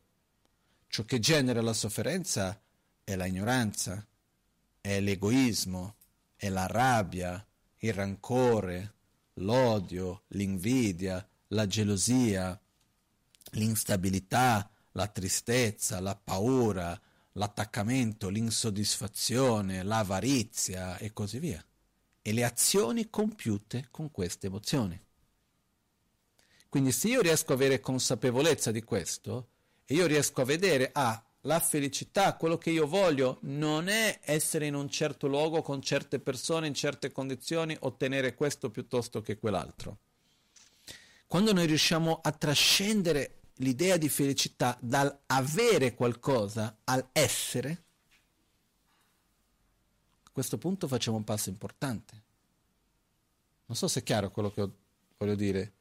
Esiste una differenza che molto spesso noi proiettiamo la felicità con ottenere qualcosa. Io sarò felice quando ho questo piuttosto che quell'altro. La visione che Buddha ci trasmesse è che la felicità è più connessa non con un avere, ma con un essere. La felicità è connessa con essere pace, essere equilibrio, essere amore, essere soddisfazione, essere armonia, essere saggezza. Non con avere ricchezza, avere potere, avere piaceri, avere riconoscimenti, avere gli oggetti di desiderio. Cambia molto. Perciò la prima capacità che dobbiamo sviluppare è quella di riuscire a ogni volta di più avere più chiarezza con noi stessi di che cosa io veramente voglio, che cosa io non voglio. Semplice così. È chiaro che non è semplice, non è facile più che semplice, perché? Perché quello che noi vogliamo è fortemente condizionato dal contesto culturale, da vite e vite. Abbiamo un condizionamento profondo dentro di noi su dove proiettiamo la felicità, che cosa è per noi la felicità. Ok? Una volta che noi abbiamo chiarezza che la felicità non è un contesto esterno, ma è uno stato interiore interno, quindi uno stato di pace, di soddisfazione, di equilibrio, di saggezza, quindi di armonia con se stessi e con gli altri, eccetera, arriva un punto che quando abbiamo chiarezza di questo, c'è un passo successivo che è quello di cominciare a desiderare questo anche per gli altri. Quindi la prima capacità è capire che cosa è la sofferenza, che cosa è la felicità e desiderare per se stessi uscire dalla sofferenza e raggiungere uno stato di felicità profondo. Ok? Cosiddetto nirvana. Nirvana vuol dire Nyanel Depa in tibetano, che vuol dire lo stato al di là della sofferenza. Il nirvana non è un luogo, il nirvana non è qualcosa che hai raggiunto il nirvana, sei arrivato, ormai ci sei, è uno stato interiore dove uno riesce a superare i propri veleni mentali, sviluppare le proprie qualità interiori, raggiungendo uno stato interiore di pace che mi è detto, diciamo così, permanente, che non si perde. La mente è sempre impermanente perché è in movimento, in interazione, però si crea un'interdipendenza positiva che uno non torna indietro dopo. E questo è il cosiddetto nirvana. Questa è la prima capacità, desiderare questo. Anche se uno non l'ha ancora raggiunto, avere come obiettivo di vita, desiderarla. È come se noi ci chiedessimo ma tu cosa vuoi nella vita? Cosa è la cosa più importante per te? Il primo Muni, la prima capacità è arrivare a direzionare tutta la propria passione, il proprio desiderio, la propria direzione di vita, a dire quello che io voglio.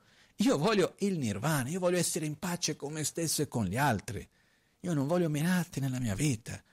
Io voglio star bene con me stesso e con gli altri indipendentemente di dove sono, con chi sono, in quale situazione io mi trovi. Questo è quello che io voglio. Perché tanto ho capito che il mondo perfetto non esiste. Finito un problema, comincia almeno un altro. E quando non è per questo è per quell'altro. E quindi io devo star bene dinanzi al mondo. Una volta che si sviluppa questa capacità, la seconda capacità che tutti noi abbiamo, quindi la parola capacità fa riferimento a un potenziale che noi abbiamo, che possiamo sviluppare, è quella di amare gli altri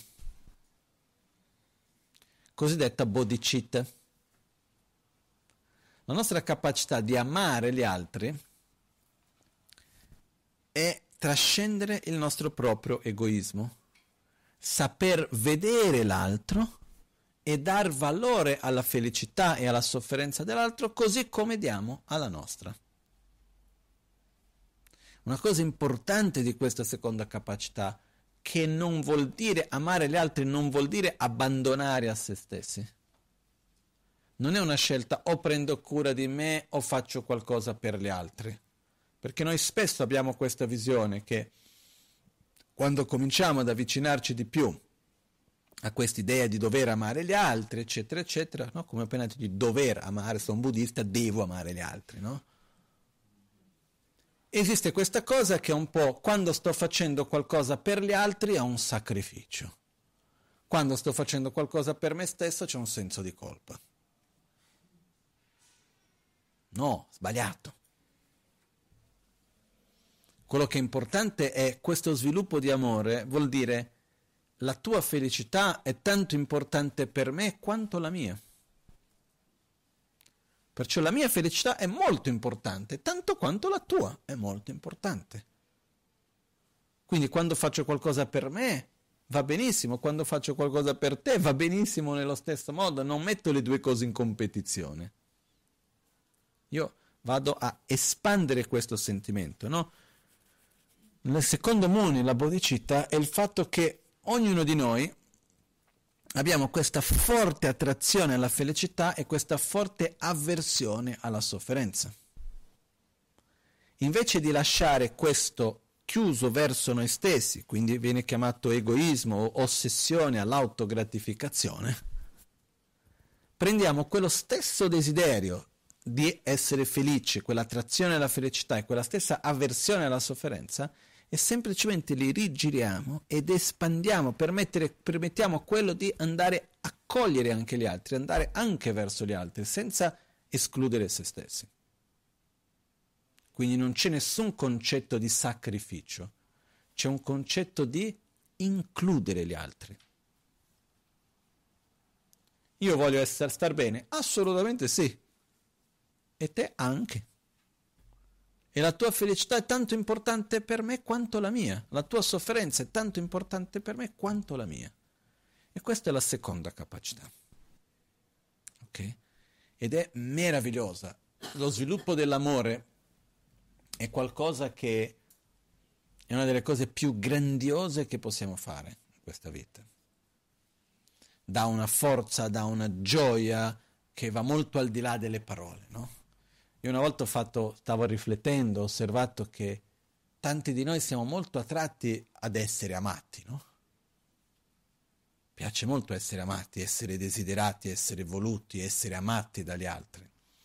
Ed è bello essere amati, o no? Secondo me sì. Però è molto più bello ancora amare. Perché quando noi entriamo in contatto col sentimento di amore, sia quando qualcuno ci ama, ma ancora di più quando noi amiamo gli altri. Quello ci porta naturalmente a uno stato di benessere che va al di là di qualunque altra cosa che io personalmente abbia conosciuto. Questo è, nella mia esperienza personale, la cosa che porta più gioia in assoluto, più, un benessere più profondo è un sentimento sincero di amore. Questa è una delle cose più belle che noi possiamo sperimentare e fare. E poi dà una forza nella vita come nient'altro. No? Tutte le emozioni forti danno forza. Io ho imparato questo la prima volta quando ero molto ragazzino e ero andato con mio cugino, avrei avuto nove anni più o meno, quell'età lì, fra i nove e i dieci anni. Stavamo giocando con l'aquilone e eravamo fuori di casa sua dove c'era un terreno dove dovevano ancora costruire, non c'era niente, e stavamo lì, l'aquilone era andato molto molto lontano e eravamo pigri di tirarlo tutto indietro. E quindi ci siamo detti no, rimaniamo qua, una cosa, un'altra, fatto sta che abbiamo fatto tardi. Quando dovevamo uscire c'erano delle porte di questo, questo terreno dei portoni che li avevano chiusi, noi non ci siamo accorti quindi stavamo trovando il posto da dove saltare, come uscire, eccetera. E in mezzo a questo sono venuti una ventina di cani randagi verso di noi. Che hanno cominciato ad abbaiare, a ringhiare. Io ho preso paura. E quello che ho fatto d'istinto è stato che ho trovato una pietra davanti a me, ho alzato la pietra e l'ho lanciata. L'ho alzata più o meno all'altezza delle spalle e l'ho lanciata. La pietra è andata, ha fatto un rumore, boh, e i cani sono scappati. Ok, tutto bene, andiamo a casa, siamo trovati da dove passare, non mi ricordo più da sotto, da qualche parte, immagino io. Comunque, il giorno dopo torniamo per prendere l'aquilone che avevamo lasciato legato mi ritrovo davanti a quel posto lì, a quella pietra che avevo preso il giorno dopo, e io così per giocare di qua, ti ricordi ieri, e prendo la pietra per lanciarla. E non riesco ad, lancia- ad alzarla oltre l'altezza delle ginocchia. Il giorno prima l'ho alzata all'altezza delle spalle e l'ho lanciata pure, no? E lì ho capito, ho detto, wow, guarda la forza della paura. Nel momento di paura viene fuori una forza che, no? Però la stessa cosa è con l'amore.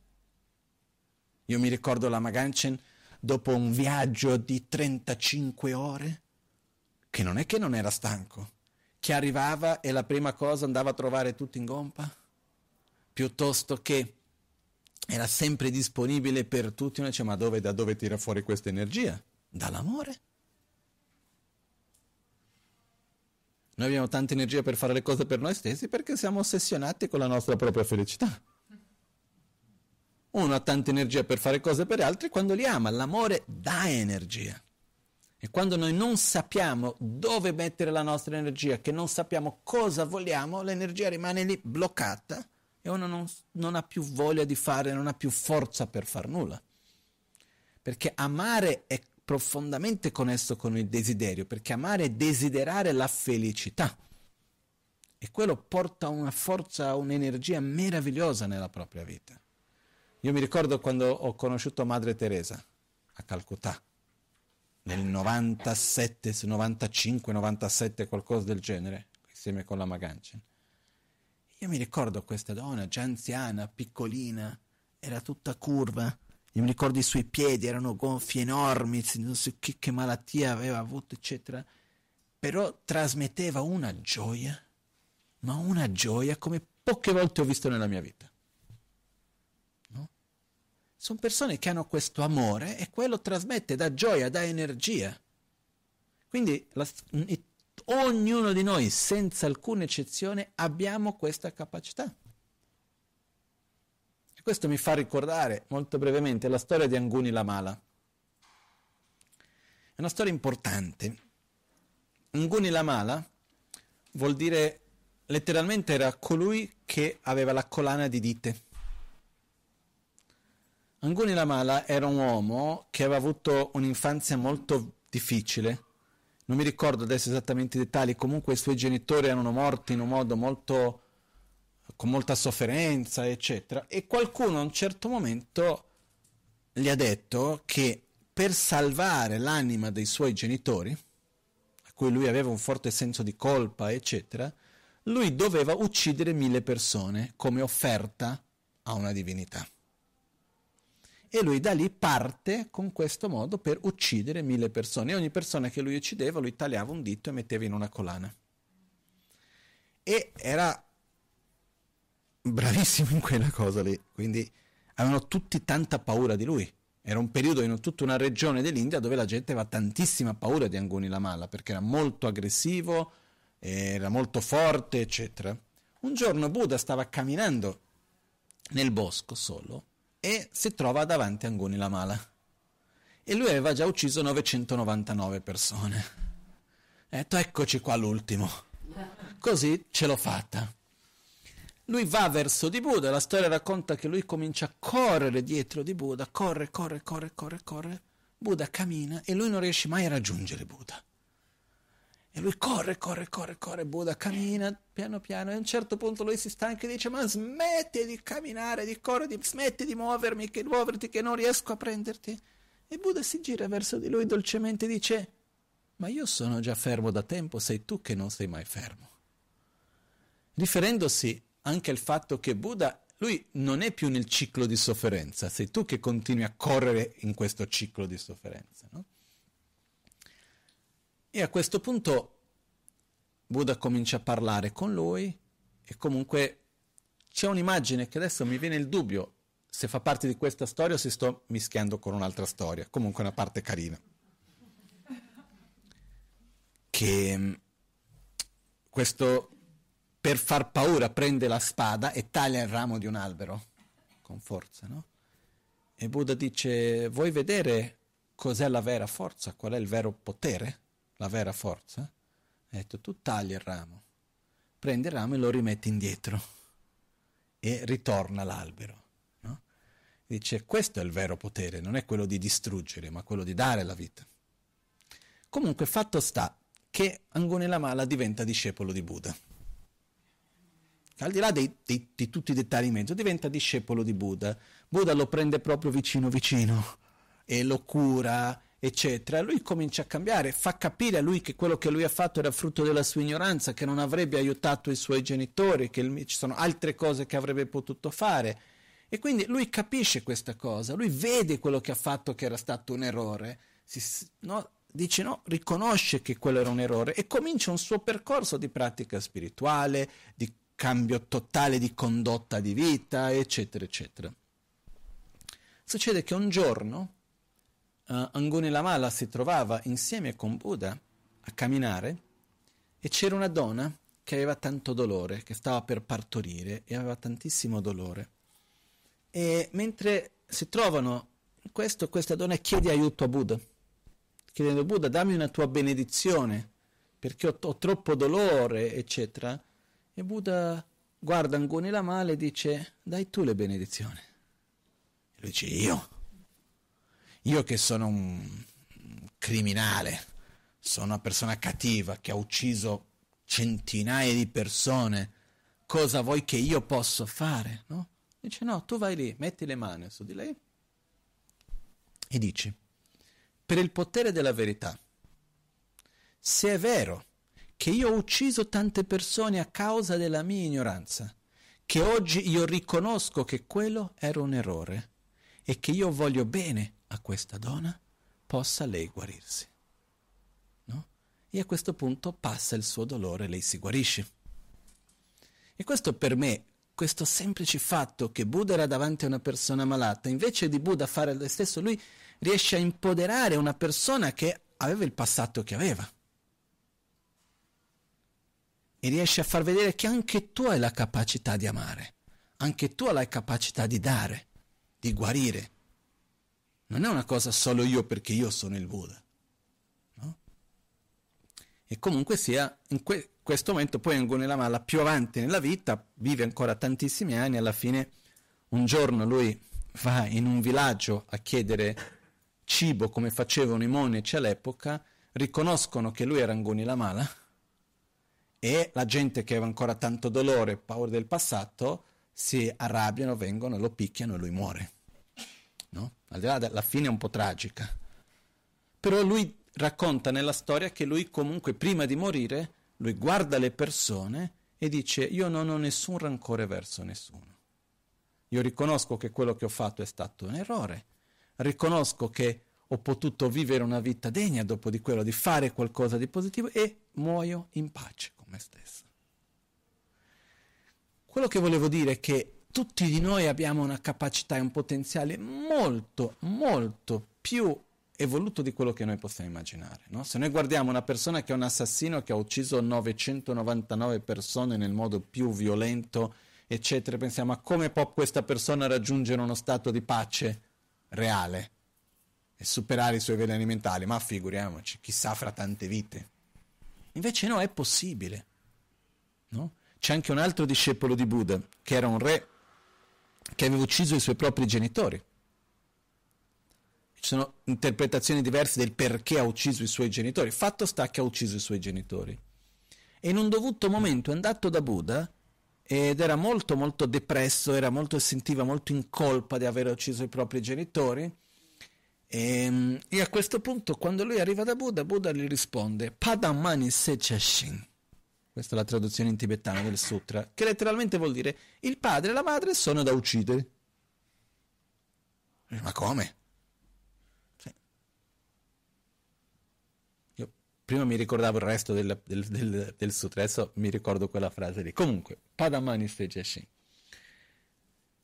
E poi dice, ok, quindi non è che è così cattivo quello che ho fatto. Comincia a avvicinarsi a Buddha, Buddha lo accoglie, comincia a insegnargli, aiutarlo, lui comincia a meditare, piano piano cambia, finché un giorno lui riesce a capire che il padre e la madre che sono da uccidere è l'attrazione, l'avversione, la rabbia e l'attaccamento. e che se in quel momento Buddha le avesse detto guarda hai fatto la peggior cosa che potevi aver fatto, che fra tutte le azioni negative una delle peggiori è uccidere i propri genitori, questo qua lui, Buddha disse, racconta dopo che lui avrebbe tolto la propria vita e avrebbe perso un'opportunità che invece aveva perché anche dinanzi a una persona che ha fatto un atto terribile, quel potenziale rimane sempre lì, dipende se viene svegliato o meno. Questo secondo me è una cosa bellissima. Il fatto che in ogni persona, in ogni essere senziente, senza alcuna eccezione, esiste lo stesso identico potenziale di amare se stessi, di amare gli altri, di uscire dal ciclo di sofferenza. Quindi diventa importante per noi stessi credere nel nostro potenziale. Io posso raggiungere uno stato di pace io posso aprire il mio cuore e amare gli altri effettivamente, in un modo profondo, in un modo um, equanime, è possibile, in un modo senza limiti, senza limiti del proprio egoismo. E questa è la seconda capacità, ok? Il secondo muni, quindi Om Muni Muni. Qualcuno mi direbbe, ma dopo di questo cosa c'è di ancora più Mahamuni, grande capacità? Il Mahamuni, la grande capacità, fa riferimento invece alla corretta visione della realtà.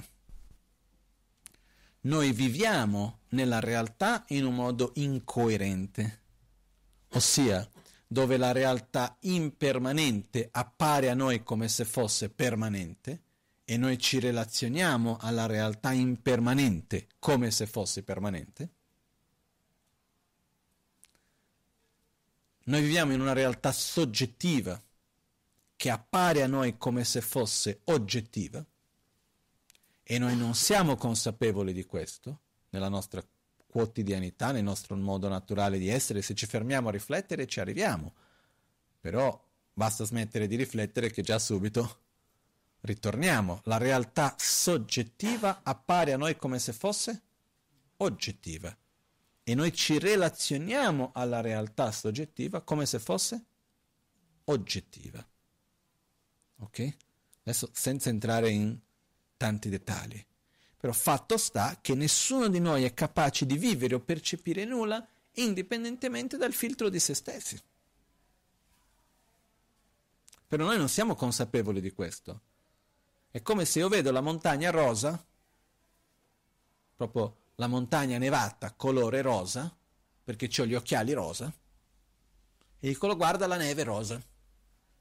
Non pensavo che ci fosse la neve rosa, o magari per me la neve è sempre stata rosa. E l'altro dice no, la neve è blu.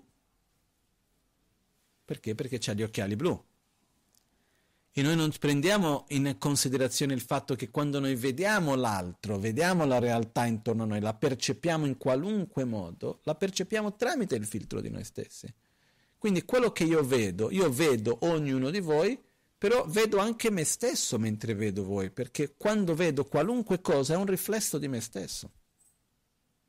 E se noi prendiamo qualunque persona e cerchiamo di prendere una descrizione dettagliata di un oggetto, di una persona, di una situazione, daremo descrizioni diverse.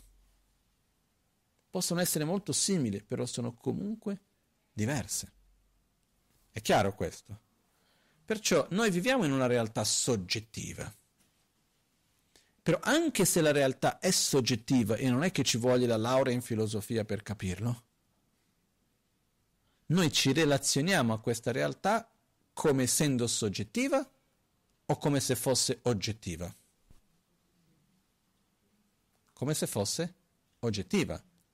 In altre parole, io vedo la realtà tramite il filtro di me stesso e quello che io vedo io credo che sia la realtà. Ok? Perciò basta pensare, no? Ogni forma di vita che ha i sensi diversi già percepisce la stessa realtà in un modo totalmente diverso. Noi crediamo che la realtà sia quello che noi vediamo in quanto esseri umani. Se prendi una, una so, un'ape, che da quello che ho capito io l'ape vedono per esempio delle frequenze di luce che noi non vediamo, gli infrarossi per esempio. È tutto diverso. Quindi quello che succede è che per noi la realtà è quello che noi vediamo, ma noi pensiamo che quello sia la realtà. Perciò la corretta visione della realtà è vivere la realtà soggettiva come essendo soggettiva. Vivere ciò che è impermanente come essendo impermanente. Adesso io sto semplificando fin troppo, eh? poi questo prossimo weekend che abbiamo il lungo weekend dal Magnano nel corso avremo un paio di giorni dedicati a questo argomento. Però, in poche parole, è questo. E questa è una capacità che tutti noi abbiamo. Noi, noi abbiamo il potenziale di poter relazionarci con la realtà in un modo coerente. E qualcuno direbbe, ma per che cosa? A che cosa serve? Serve che alla base di tutta la nostra sofferenza ci sono i nostri veleni mentali e alla base dei veleni mentali esiste la ignoranza di relazionarci con gli oggetti e con se stessi come se fossi oggettivo. Perciò la chiave per eliminare la sofferenza è relazionarsi, vedere e percepire la realtà soggettiva come essendo soggettiva. In altre parole, re- percepire la realtà che ci appare come se fosse oggettiva, come essendo vuota di un'esistenza oggettiva. Quindi appare ed è comunque vuoto. Vuoto vuol dire che non è così come appare, ma questo non vuol dire che non esiste. Ok? Esiste, però non esiste così come appare. Com'è, com'è che appare? Qual è l'aspetto illusorio della realtà in cui viviamo? Che appare come se fosse l'esistenza autonoma, indipendente, oggettiva, quando è di un'esistenza interdipendente, soggettiva. Ok? E questo è il Mahamuni, la grande capacità. E ripeto, capacità perché tutti noi, senza eccezioni, possiamo arrivare ad avere una percezione, a relazionarci con la realtà in un modo coerente. E poi abbiamo il Shakyamuni.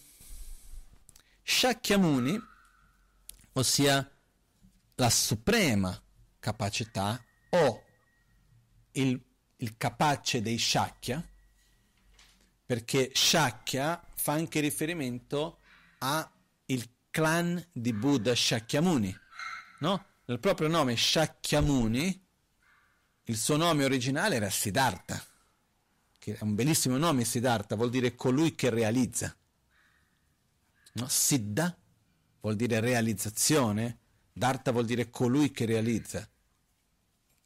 Comunque, o il giovane che realizza, anche si può tradurre Shon Tundrup in tibetano.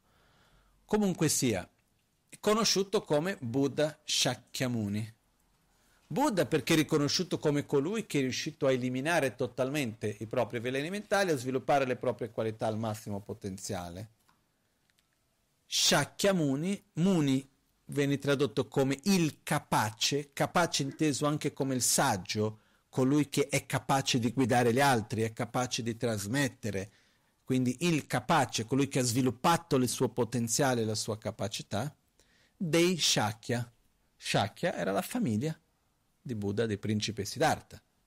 Lui era del clan dei Shakya, che era un clan al nord dell'India, in Nepal, oggi, oggi dove si trova il Nepal, all'epoca non c'era questa distinzione Nepal, India, eccetera, che era una casta di, era un re guerriero, suo padre. Comunque sia, per quello che viene detto Shakyamuni.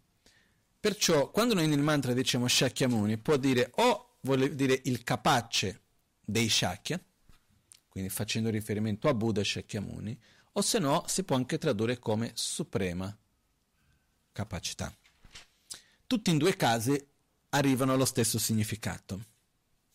Quindi nel primo abbiamo amare se stessi, secondo amare gli altri, bodhicitta, terzo corretta visione della realtà. La quarta capacità, la suprema capacità, fa riferimento alla via del Vajrayana, al sentiero del cosiddetto Tantra, che è la nostra capacità di non solo svilupparci spiritualmente tramite un processo, chiamiamo così, mentale, ma anche utilizzando il corpo come strumento.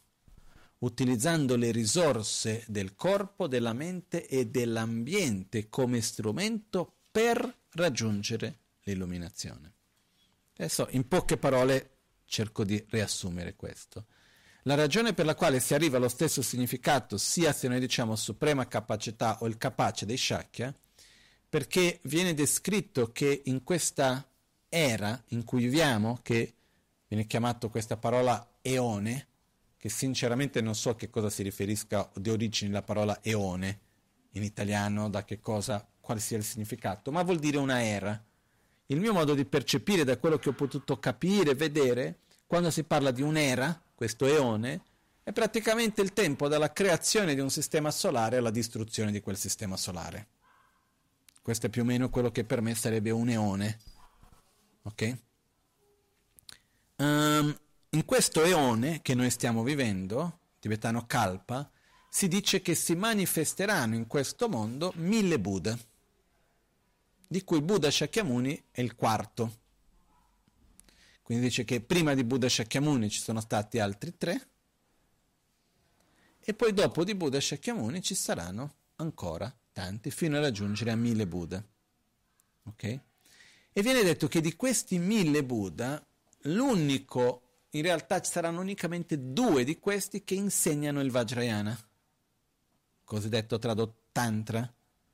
Uno è Buddha Shakyamuni e un altro viene detto che è per logica si dice che insegnerà, che è il, l'ultimo dei mille, se mi ricordo bene, mi è venuto un dubbio se il penultimo o l'ultimo, in questo momento non fa tanta differenza per noi, che sarebbe l'Amazon K.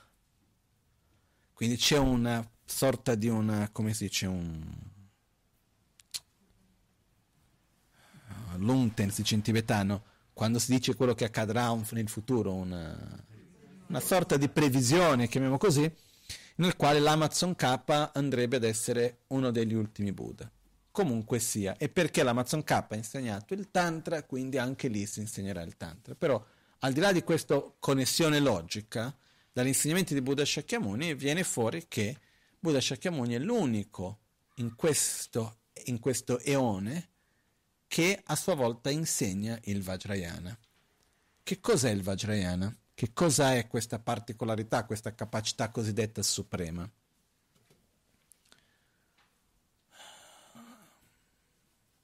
Cerco di andare direttamente sul punto.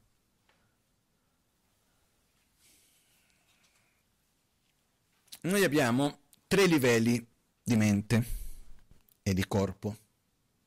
Abbiamo una mente e un corpo grossolano, che è la mente che percepisce i nostri sensi direttamente, è la parte della mente che uh, è manifesta.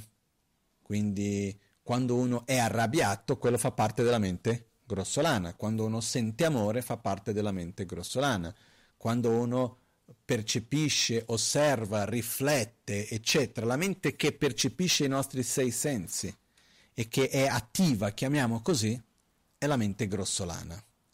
Poi abbiamo la parte sottile della nostra mente che riguarda i nostri pensieri, emozioni, sentimenti non manifestati. Quindi il fatto che io non sia arrabbiato nel momento presente non vuol dire che io non abbia rabbia. La rabbia che ho e che non è manifestata dove si trova? Nella mente sottile. Ok? Quindi la mente sottile sono in pochissime parole la parte di noi della nostra mente, delle nostre emozioni, memorie, eccetera, non manifestate. E poi c'è la mente molto sottile, e la mente molto sottile sono le impronte, che sono, sono, sono come gli istinti, che non hanno un nome particolare, di attrazione, di avversione, è tutto quello che c'è nella mente sottile, però a un livello ancora più sottile grezzo da un lato perché non è così elaborato. Per dire, già nella mente sottile abbiamo l'attrazione, l'avversione, la paura, eccetera, connessa con certe situazioni, con certi oggetti, eccetera. Quando si arriva alla mente molto sottile non c'è più la connessione con una cosa piuttosto che con un'altra, più di tanto. Ci sono le emozioni a un livello ancora più semplice, chiamiamoli così, che vengono chiamate le impronte delle nostre emozioni, delle nostre esperienze, eccetera. Il nostro obiettivo principale, da quello che Buddha ci ha trasmesso, non è quello unicamente di trasformare la mente grossolana e neanche quella sottile, ma di trasformare la mente molto sottile. Perché se io a livello molto sottile ho un'impronta molto forte di odio, magari riesco a bloccare quello nel momento presente, ma non appena ritrovano le condizioni e io non sono più attento, eccetera, si rimanifesta un'altra volta. No? Credo che a tutti sia già capitato a un certo momento di avere certe emozioni senza neanche saperli di avere. Dico, io così? Non aspettavo da me questo, no? È perché c'è un'impronta da qualche parte e quando si creano le condizioni quello si manifesta. Ok? È buono quando si manifesta così sappiamo cosa c'è e possiamo fare qualcosa per affrontare quello. Però io immagino nel seguente modo, per me la metafora che mi aiuta a capire questo è immaginiamo una, una sfera fatta di tanti strati, dove al centro, al centro c'è una luce. Ok? Questa luce, i colori che emana e tutto il resto che c'è, viene, riflet- viene riflesso da questi vari strati. Perciò se ci sono alcuni strati che sono sporchi, quando arriva la luce nell'ultimo strato arriva sporco perché viene diciamo sporcato il segnale, chiamiamo così, la immagine dalla, dalle, dagli strati che ci sono precedentemente. Un modo per pulire tutto è partire dall'ultimo strato, pulirlo tutto, poi partare al secondo, pulirlo tutto, poi passarlo al terzo, pulirlo tutto, e piano piano andare fino in fondo, finché non riesci ad arrivare lì a pulire quello che c'è proprio più vicino di tutto. Ok? È un percorso graduale, possibile, lungo. Un'altra possibilità è di trovare il modo di andare dritto, direttamente pulire quello più profondo perché quando io pulisco quello più profondo, quelli dopo sono in realtà un riflesso di quello che c'è prima, quindi è come se loro naturalmente andassero a pulirsi. Prendendo una metafora che viene utilizzata in certi insegnamenti è se io ho davanti a un grande esercito, io ho due modi per lottarlo, cominciando facendo la guerra con i soldati o avere una spia molto molto brava che riesce a infiltrarsi e andare a uccidere il re per firmare quella guerra. Simile a questo, nella nostra mente ci sono due modi per affrontarlo. Un modo è affrontare dalla mente grossolana, cambiando le abitudini, cambiando il modo di pensare, di vedere, di agire a livello grossolano e, co- e ogni azione che noi compiamo a livello grossolano ha un'influenza a livello sottile. Ogni cosa che c'è un cambiamento a livello sottile ha un'influenza a livello molto sottile. E così gradualmente, di vita in vita, possiamo trasformare la nostra mente molto sottile. E ci vuole tanto tempo. È possibile. Questo è il percorso cosiddetto causale, o detto sutra. Il cosiddetto tantra, e tantra letteralmente vuol dire continuum, ok? Che il tantra nel buddismo non ha nulla a che fare con il sesso tantrico, che magari questa parola spesso evoca nella nostra cultura e così via. Comunque sia, il significato essenziale è che esistono metodi che ci permettono di entrare in stati di coscienza più profondi. Quindi è come se io da questi vari strati mi permetto di andare a uno strato più profondo e da lì andare a uno strato ancora più profondo. E quello che succede è che quando entriamo in uno stato di coscienza più profondo, quello stato di coscienza più profondo prende la direzione, ossia l'oggetto di percezione, lo stato mentale di quello stato più profondo, il modo di apprensione, quindi l'oggetto di percezione e così via, seguono quello dalla mente grossolana precedente, dell'ultimo pensiero.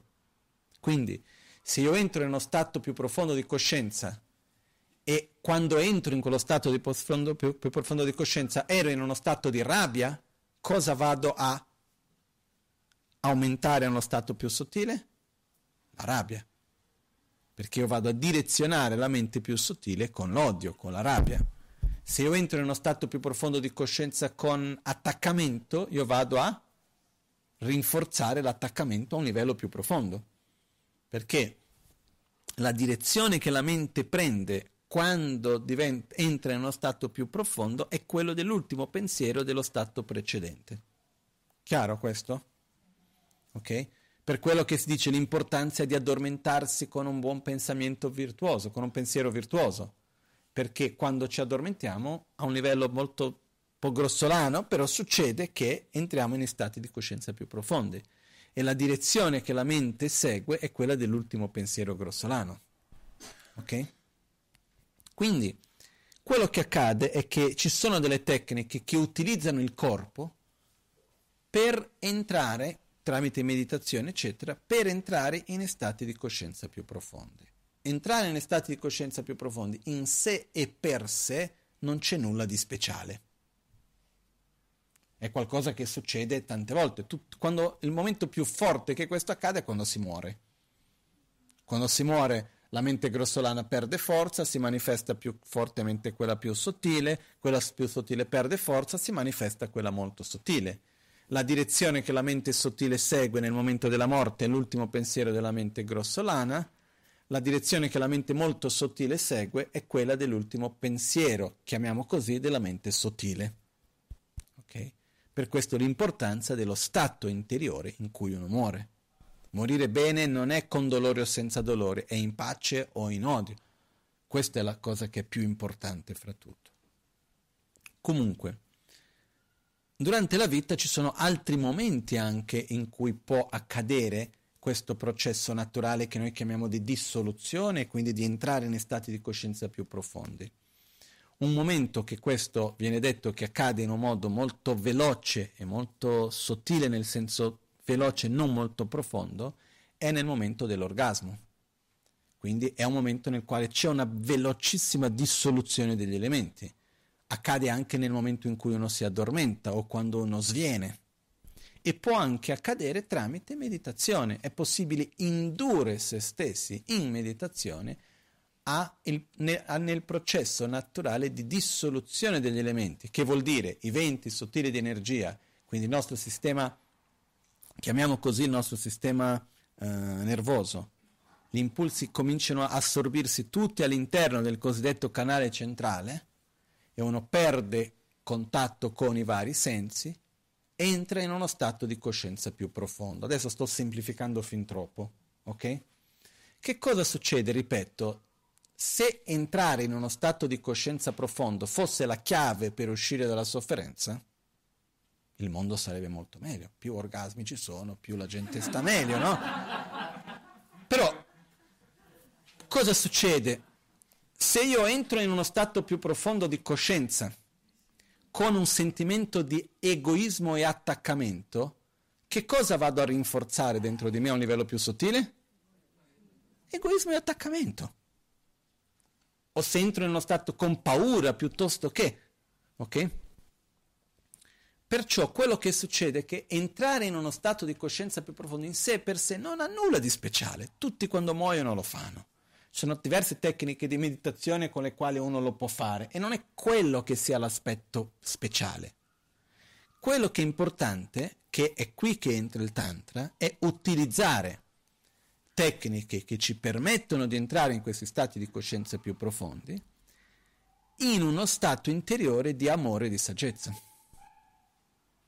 Perché che cosa vogliamo sviluppare a livello profondo? Vogliamo eliminare il nostro egoismo, sviluppare un amore profondo e una corretta visione della realtà.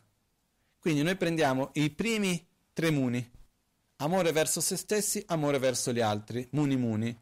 E questa è la prima parte che chiama metodo, che viene detto l'amore. Questo nel buddismo, questi primi due aspetti vengono chiamati la parte del metodo e il Mahamuni, la, la corretta visione della realtà, viene chiamato saggezza. Queste due caratteristiche, questi due aspetti nostri, dobbiamo svilupparli non solo a un livello concettuale grossolano e gradualmente trasformare a livello più sottile e molto sottile, che si fa e va bene. È un processo di vite, No? Questo processo graduale Buddha Shakyamuni ha descritto che richiedono tre eoni, tempo un po' lungo. Adesso, anche lì, a che cosa? Poi ci sono le descrizioni dei leoni lunghi, leoni brevi, non lo so. Fatto sta che è tanto tempo. No? Buddha ha descritto il suo percorso verso l'illuminazione in mille vite.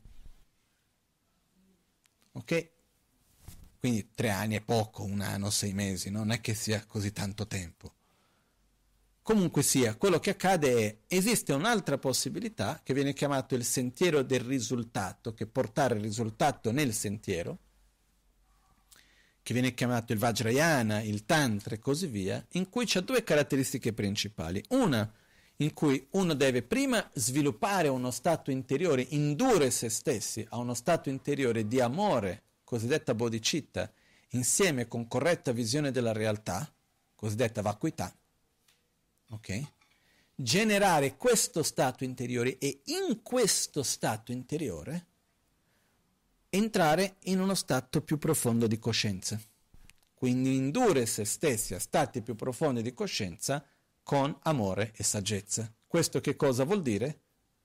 Rinforzare e generare a un, ista- a un livello più profondo amore e saggezza, facendo questo fino ad arrivare a un livello molto sottile, andando direttamente al centro di tutto. Ok? E questo è un qualcosa che ha un potere enorme, quello che viene chiamata la suprema capacità. Credo che sono riuscito più o meno a darvi un'idea. All'insieme di questo, un altro aspetto del Vajrayana viene chiamato il sentiero eh, Jebulamkir, che porta il risultato nel sentiero. Perché una delle caratteristiche importanti del Vajrayana è quella di utilizzare la immaginazione come strumento di trasformazione, nella quale uno vive il presente come se fosse già arrivato al risultato. Quindi io voglio essere un Buddha, sì, la mia priorità è, raggiungere l'illuminazione, sì, quindi io mi identifico, identifico col mio potenziale di essere un Buddha e come se io già fossi uno, quindi agisco come se già fossi. E piano piano lo divento. Quindi invece di vedere unicamente la parte della causa andando verso il risultato, uno si identifica con il risultato e gradualmente lo genera. Questo è un altro aspetto importante del Vajrayana. Ok? Perciò, come ho detto prima, per tanti di noi ci basterebbe dire Om Muni Soha. Però è importante riconoscere dove siamo, quali sono i passi eminenti che dobbiamo fare però saper anche vedere quali sono i passi successivi da fare. Sapere che c'è da sviluppare amore verso noi stessi, quindi gradualmente, che non è una cosa da un momento all'altro, l'ho fatto o non l'ho fatto, è un processo graduale, in certi livelli l'abbiamo fatto, in altri livelli non ancora.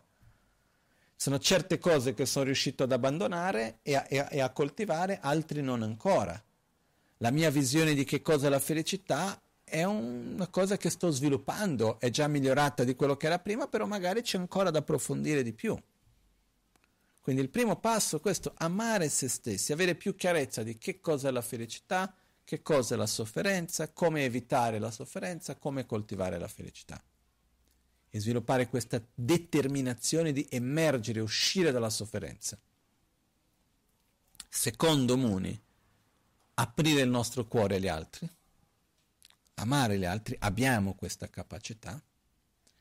Terzo Muni, relazionarci con la realtà in un modo coerente che ha come uno dei risultati è generare armonia con gli altri. Perché quando c'è consapevolezza, non solo a livello concettuale, ma profondo dell'interdipendenza nella quale noi viviamo, e uno non percepisce più ogni cosa come se esistesse così come appare in un modo oggettivo, ma comprende non solamente la soggettività ma l'interdipendenza che c'è fra tutto, questo porta a vivere ogni situazione, ogni cosa con armonia. Questo è un altro aspetto importante. E questa è la grande capacità. Tutto questo è possibile utilizzare anche questo corpo che abbiamo, questa risorsa che c'è anche di questo momento, portando il risultato nel sentiero e andando ad accorciare i tempi, che viene chiamato il percorso Vajrayana. Ok?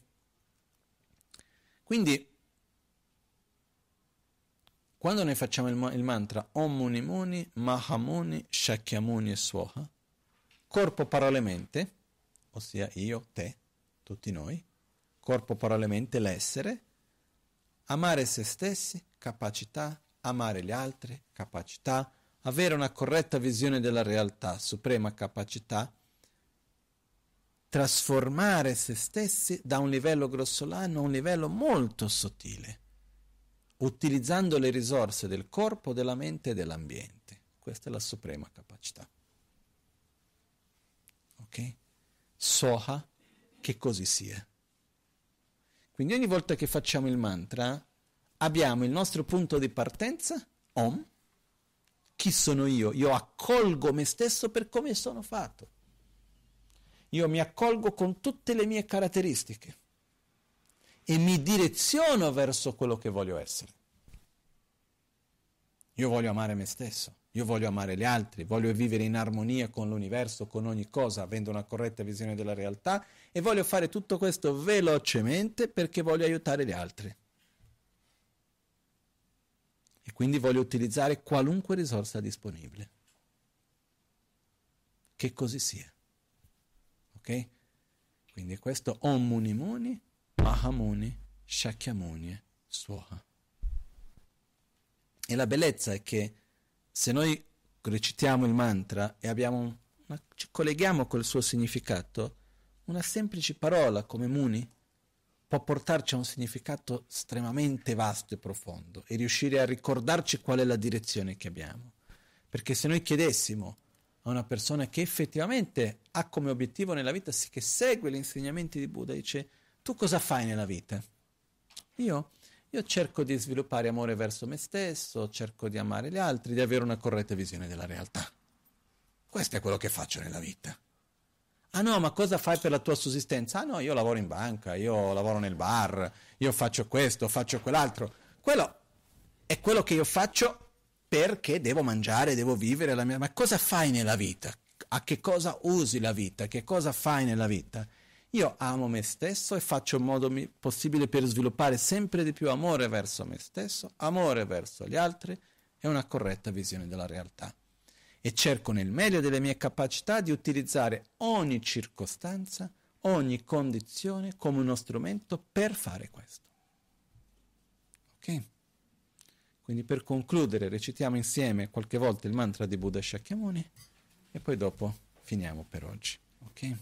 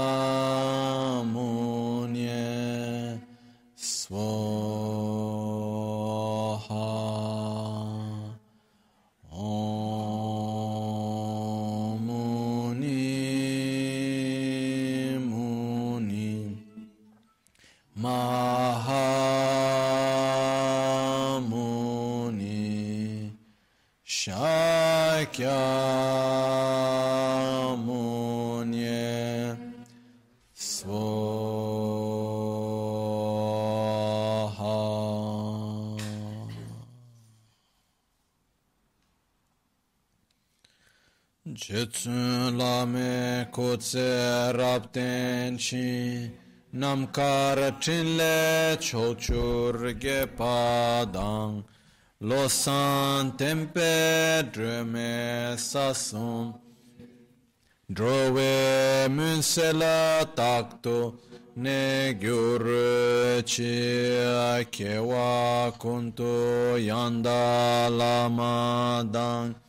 Dral me che ki pe la long che ching. Sa da lam gi yun ten rab tso ne. Dor je chang gi ko pang nyur to bu sho Nimo de le tsen de le.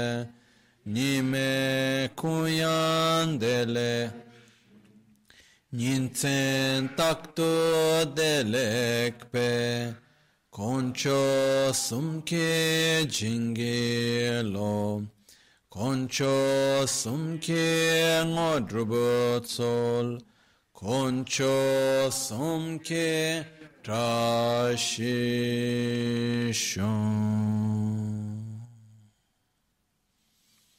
all'alba o al tramonto di notte o durante il giorno, possano i tre gioielli concederci le loro benedizioni, possano aiutarci ad ottenere tutte le realizzazioni e cospargere il sentiero della nostra vita con molti segni di buon auspicio.